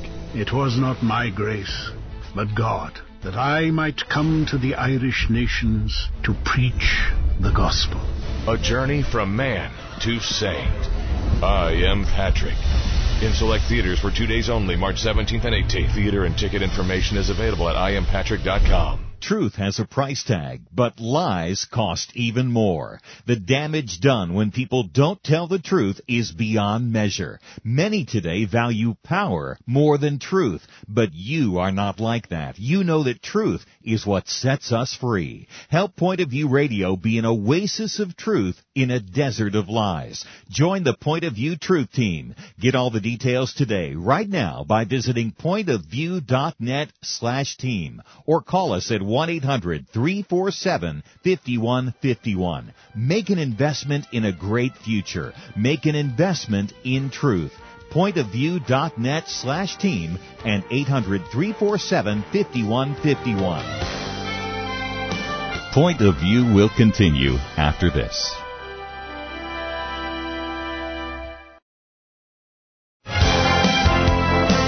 You are listening to Point of View. The opinions expressed on Point of View do not necessarily reflect the views of the management or staff of this station. And now, here again is Penna Dexter. And Cathie Adams from Eagle Forum is also in studio with me. We've been talking fondly about Phyllis Schlafly, and um, I'm reading from an article uh, called Mom and Apple Pie by the daughter of Phyllis Schlafly, Anne Schlafly Cori. One of the secrets of Phyllis Schlafly's success was the old adage, honey catches more flies than vinegar. Her eco volunteers lobbied politicians with home-baked goodies, such as tea breads and cakes. She promoted the image of the happy homemaker baking a pie, combined with a very powerful image of a wife and mother who is able to influence policy. Well, that's a good summary uh, by the daughter. Anne Schlafly Cori is our guest. Anne, thank you for joining us. Thank you for having me on, Penna. Well, I'm glad to have you and your friend Cathie's here. I know you you both serve um, Eagle Forum, and uh, Anne is the chairman of Eagle Forum, ladies and gentlemen. She served on Eagle Forum boards since 2008, and she's hosted uh, Eagle Forum Live, which is a, a weekly radio show uh, that Eagle Forum puts out. She um, has emceed several events, and she was just raised at the knee of Phyllis Schlafly.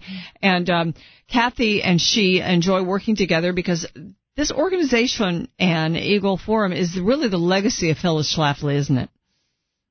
Yes, she started it in the early 70s, uh, and and some of the ladies who were with her when she began in the early 70s are still part of the organization. We are a network of volunteer women who feel passionate about what is happening in our country.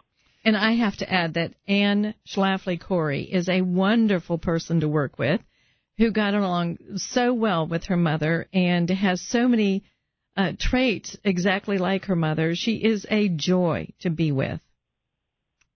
Well, you know, Cathie, one of the best things you can do in life is choose your parents well. yeah, I know that's really true.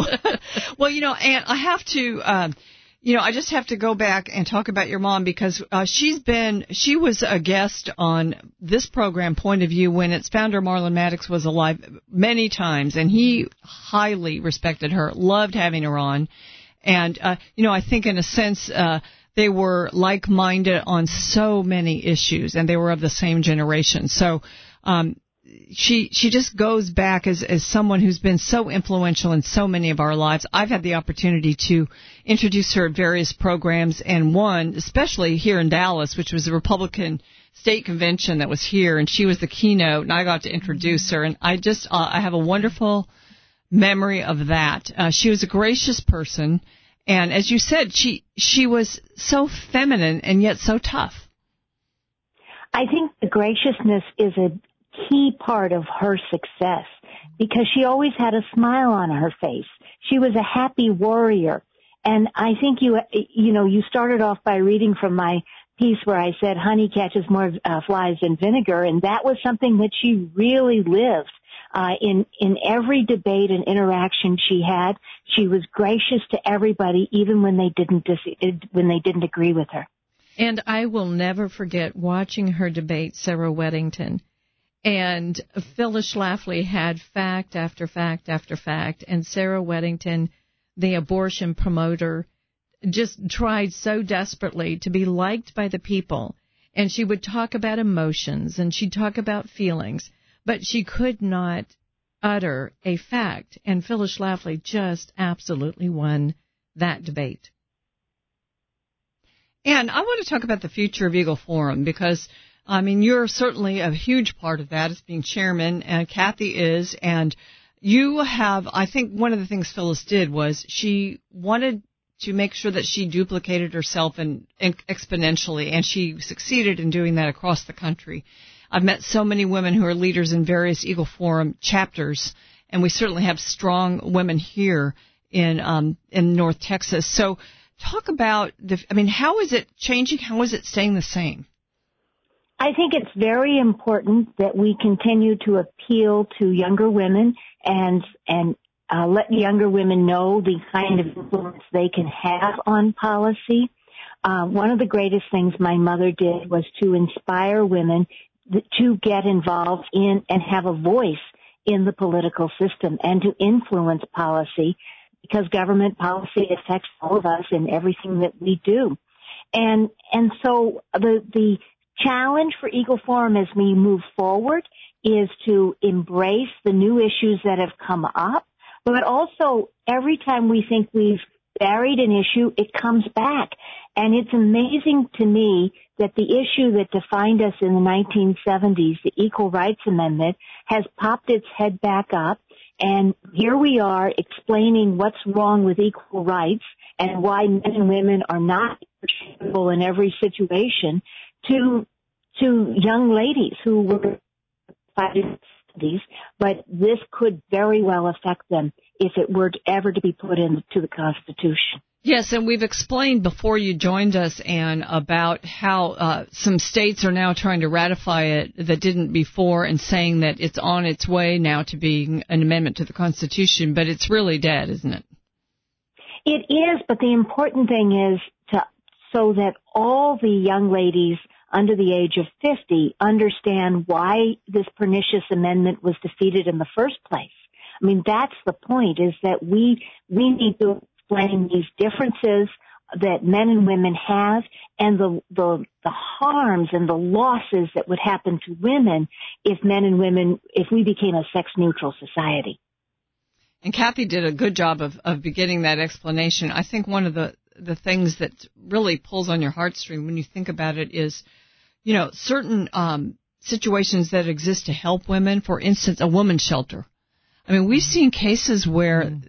that uh, a transgender man or a, that is thinks that he's a girl would come in and the shelter would be forced to allow him to sleep in the same area. I mean, that's just one of them with women who have actually probably experienced sexual abuse.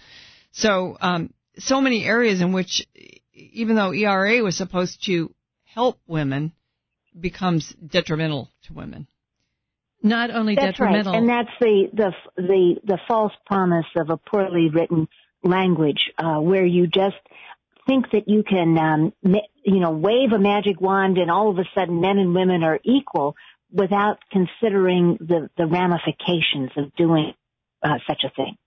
And it has been said that lies and rule breaking are pushing ERA. It's not something that women are calling for. It's not something that there is rampant discrimination. That under the Constitution, we already have everything. Women are already equal. We already have equal rights under the U.S. Constitution. What would happen with those of um, you know different races or even those who are incapacitated in some way? Would they have to have also a special constitutional amendment in order to then become equal? As men and women would supposedly become under the U.S. Constitution. First of all, we don't need it because the Constitution already gives us equal rights. And second of all, we don't want the Equal Rights Amendment for women. We don't need it. But also, we don't want a plethora of amendments for every other person, whether it be transgenders, whether it be mentally and physically handicapped, or even poor people constitutional amendments are not supposed to be used in such a flippant way. And um, you want you have a comment to add to that? Well, I was just going to say, is the start of the Constitution is "We the people," and in the beauty, the beautiful language of the Fourteenth Amendment, it grants all persons equality of opportunity. And that is, I think, what Cathie's referring to is that we have that from the 14th Amendment. Yeah, you almost dilute that when you start taking groups and giving them an amendment. And I want to, before I let you go, I want you to talk a little bit about Eagle Forum. I know there's just certain ways that you guys have operated over the decades in having a, a national conference, for instance, every year. Uh, making sure that Yes. every woman who uh, works in Eagle Forum or man or whatever uh, is um, t- well trained in the issues in order to represent those issues in their state capital, things like that. So, I mean, is that is that just sort of like a well-oiled machine that existed as when the Lord took Phyllis home and just continuing? Well, here's what we have. We have a network of state uh, chapters and state leaders and state organizations. And these uh, Eagles are dedicated to saving our country. They have local organizations. We also have a national conference that we have every year. Uh, where we bring in for training. And one of the things that we do with our national conference is that it isn't just speechifying, it's training on how to approach the issues. We also publish a monthly newsletter uh, that goes out on key issues that we mail to our supporters. And um, I invite everyone to join us. Our, or, our website is eagleforum.org, and the amount of information on a wide variety of topics that we have on our website is truly extraordinary. Yes. Because most organizations are single issue but we delve into the interconnectivity of all of these issues. You just, you can't be just a family organization and not talk about economics Yeah, and national really defense. And thank you so much for joining us today and for the work you're doing, continuing Eagle Forum. Thank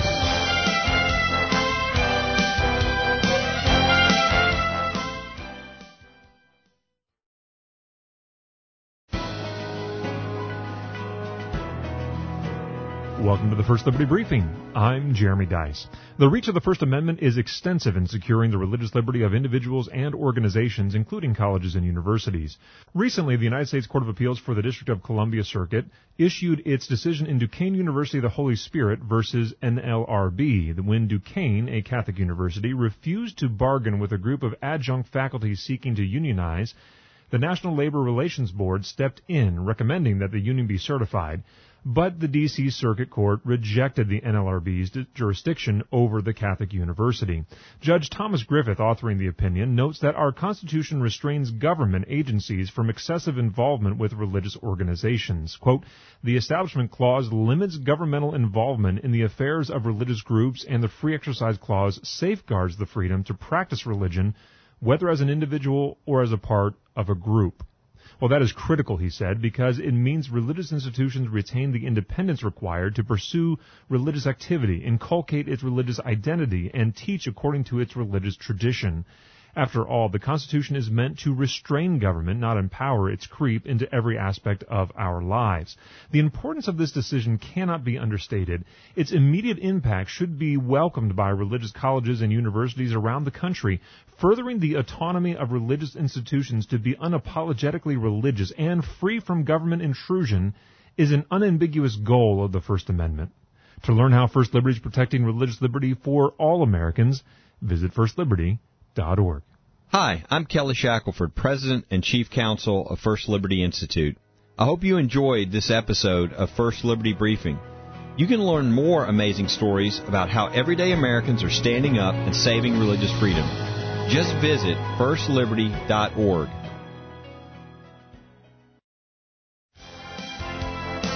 Now, back to Point of View, your listener supported source for truth. We're talking about the history of the conservative movement, of which Phyllis Schlafly and Eagle Forum are a great part. And Eagle Forum continues strong, as uh, Anne Schlafly Cori just mentioned, really without missing much. I mean, that's the beauty of training people and duplicating yourself across the nation and making sure you've got well trained uh, people that really know the issues and are very uh, motivated to make a difference. So that's what's happened now. I will. Uh, um, I want to ask Cathie about some of the groups that have arisen, because when you have a good thing, I guess uh, others want to sort of uh, assume the mantle of that good thing. And so Eagle Forum continues with the same name it's had, Mm-hmm. but there are other groups that are, some people might get confused because some other groups are out there. Yeah, there are other groups out there. They like to um, even adopt some of the words. They'll even uh, call something a Phyllis Schlafly organization.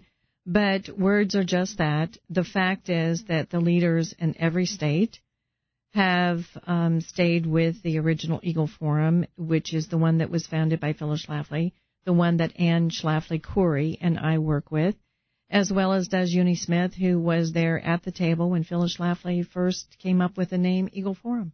Yeah. So all of the uh, good folks are still with the Anne Schlafly Cori and original Eagle Forum. Okay, so clear that up. I wanted to make sure uh, we did that.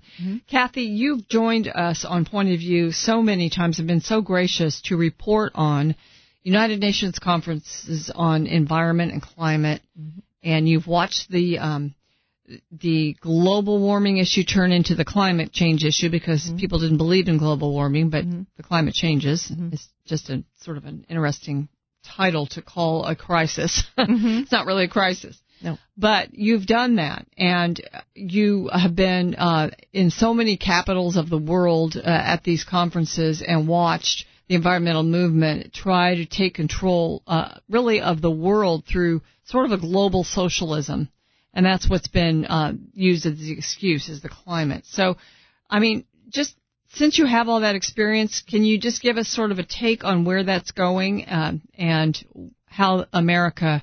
I mean, Trump pulled us out of the Paris Climate Yes. Agreement, which is a really good thing. Yes. But what's what's coming up? Well, I think that it's very important to know that um, a few years ago I was sitting in Doha, Qatar, and Christiana Figueres, who was at that time the executive of the UN Framework Convention on Climate Change, said very clearly that this is not about climate change. This is about transforming the global economy.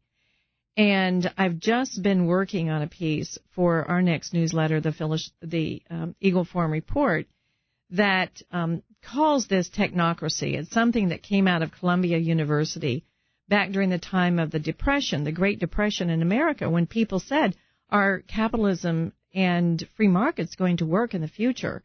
And definitely, we have gone on to show that yes, that's the only type of system that does work. But what these technocrats wanted to do was to give everyone a voucher for how much ener- energy they could use and then charge them for how much it costs to produce that energy. That is what the climate change issue is all about. It is about a top down control of how much energy you are allotted. There is no other better way to control every move that you make, every purchase, every every aspect of your life than to control the amount of energy and the source of energy that you can use. That's what climate change is all about. That's what the global warming issue is. And the reason they don't use global warming anymore is because for 20 some years now the the, um, the atmosphere has not warmed. So it's a very clear reason why that is not working anymore, and it's now called climate change. But we are not in a position as God is. He has not gotten off of his throne. He is not wringing his hands about climate change. He is in firm control. Yes, he is. He's in control of the climate. Sometimes I I think of how arrogant it is for us to think that we can uh, control that, but it's it's pretty funny. So what uh, are I know that you know Anne uh, Cori made the point that all the issues that we deal with here on this program that Eagle Forum deals with, there are a lot of the same issues are interconnected. There are so many ways in which they are, and um, it's it's kind of interesting to see the president that we have, President Trump, has picked up on so many of the Eagle Forum issues. Yes, he has. Uh, in in particular, and he's been a great pro-life president. Yes. He's been a person that's wanted to get control of our border. Yes. He's been a person uh, that's wanted to get control of trade with China. Yes. And um, so you know, And gotten us Us- out of the Paris Agreement. and gotten us out of the fraud. Paris Agreement. Yes. Absolutely. So these things are all connected, and I want to know. Um, I know that coming up, uh, one thing that you're going to deal with in your uh, report is Hollywood and the new um, the new TV series that's coming out about Phyllis with you know, Cate Blanchett playing Phyllis. Uh, do you know anything about it? And I know that you want to make sure people know who Phyllis was so that they are not buying into the Hollywood take on her. Well, the Phyllis Schlafly that I know was the most most gracious of women and the most brilliant of women. A woman who spent every night before she went to bed on her knees in prayer before our holy God. That is Phyllis Schlafly. That was Phyllis Schlafly. And Cate Blanchett, I'm just thinking, is not going to be portraying the gracious woman. She's not going to be portraying the uh, God fearing woman, the one who cared more for her children than she did um, about um, even where her next meal was coming from. Phyllis was a sacrificial thinker, thinker of her time, her energy, her talents, sharing them with all of us, and certainly with her family first. And so I am very, very concerned about this movie, and we want people to know the the real Phyllis Schlafly. And it was a woman. I, I just keep coming back to that one word: a what, very gracious woman. Yeah, and a very effective one. Yes, yes, and that's why you know it had to go together. If she was what Cate Blanchett wants to promote, which is probably going to be snarky, is probably going to be mean spirited, is probably going to be um, maniacal um, it wouldn't have worked. But why? Why did the gracious Phyllis Schlafly work? It, it was because the very thing that Anne Schlafly Cori said: "You can draw more bees with honey than you can with vinegar." My grandmother said the same thing, and uh, but as a woman from Louisiana, she said from vinegar, not vinegar. But anyway, um, and so it was because of the grace that people surrounded her and wanted to go out and courageously do things that they never thought they would do, like speak from a podium. And Phyllis mm-hmm. taught us to do all those things. And I can remember sometimes I would feel like I had stripes on my back because you have to go. You have to learn this. You must go there. And uh, becoming a Republican National Committee woman or a chairman of a Republican Party, if I had never been trained by Phyllis Schlafly, I would never have said to the Lord, "Here am I, use me." I mean, I wished you I would have. tools. Yeah, I she gave them. you the tools. Yes, and I had them, but I I needed someone to nudge me along, and Phyllis Schlafly was that person. Yeah, and the thing is, is you're not the only one. They're yes. all over the place, That's and right. I've met many of them.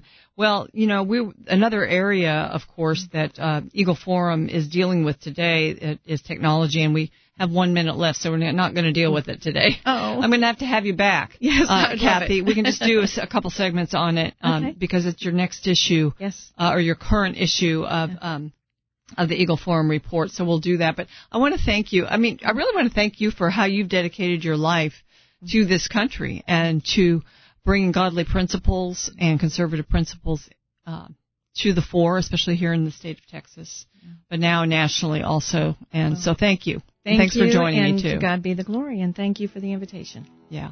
Ladies and gentlemen, uh, tomorrow we're going to kind of concentrate on some issues of parenting, adoption, and also Tim Winter from Parents Television Council will join me, and we will also unpack uh, today's results from the second Super Tuesday. What are uh, what are the Democrats doing for their presidential nominee? We'll see you then. Well, not unless you consider major disputes in various Christian denominations, international tensions over a flu epidemic, economic uncertainties, and a presidential election important. Question. Where will you get real news, credible opinion, clear biblical thinking on the things that matter most? Answer.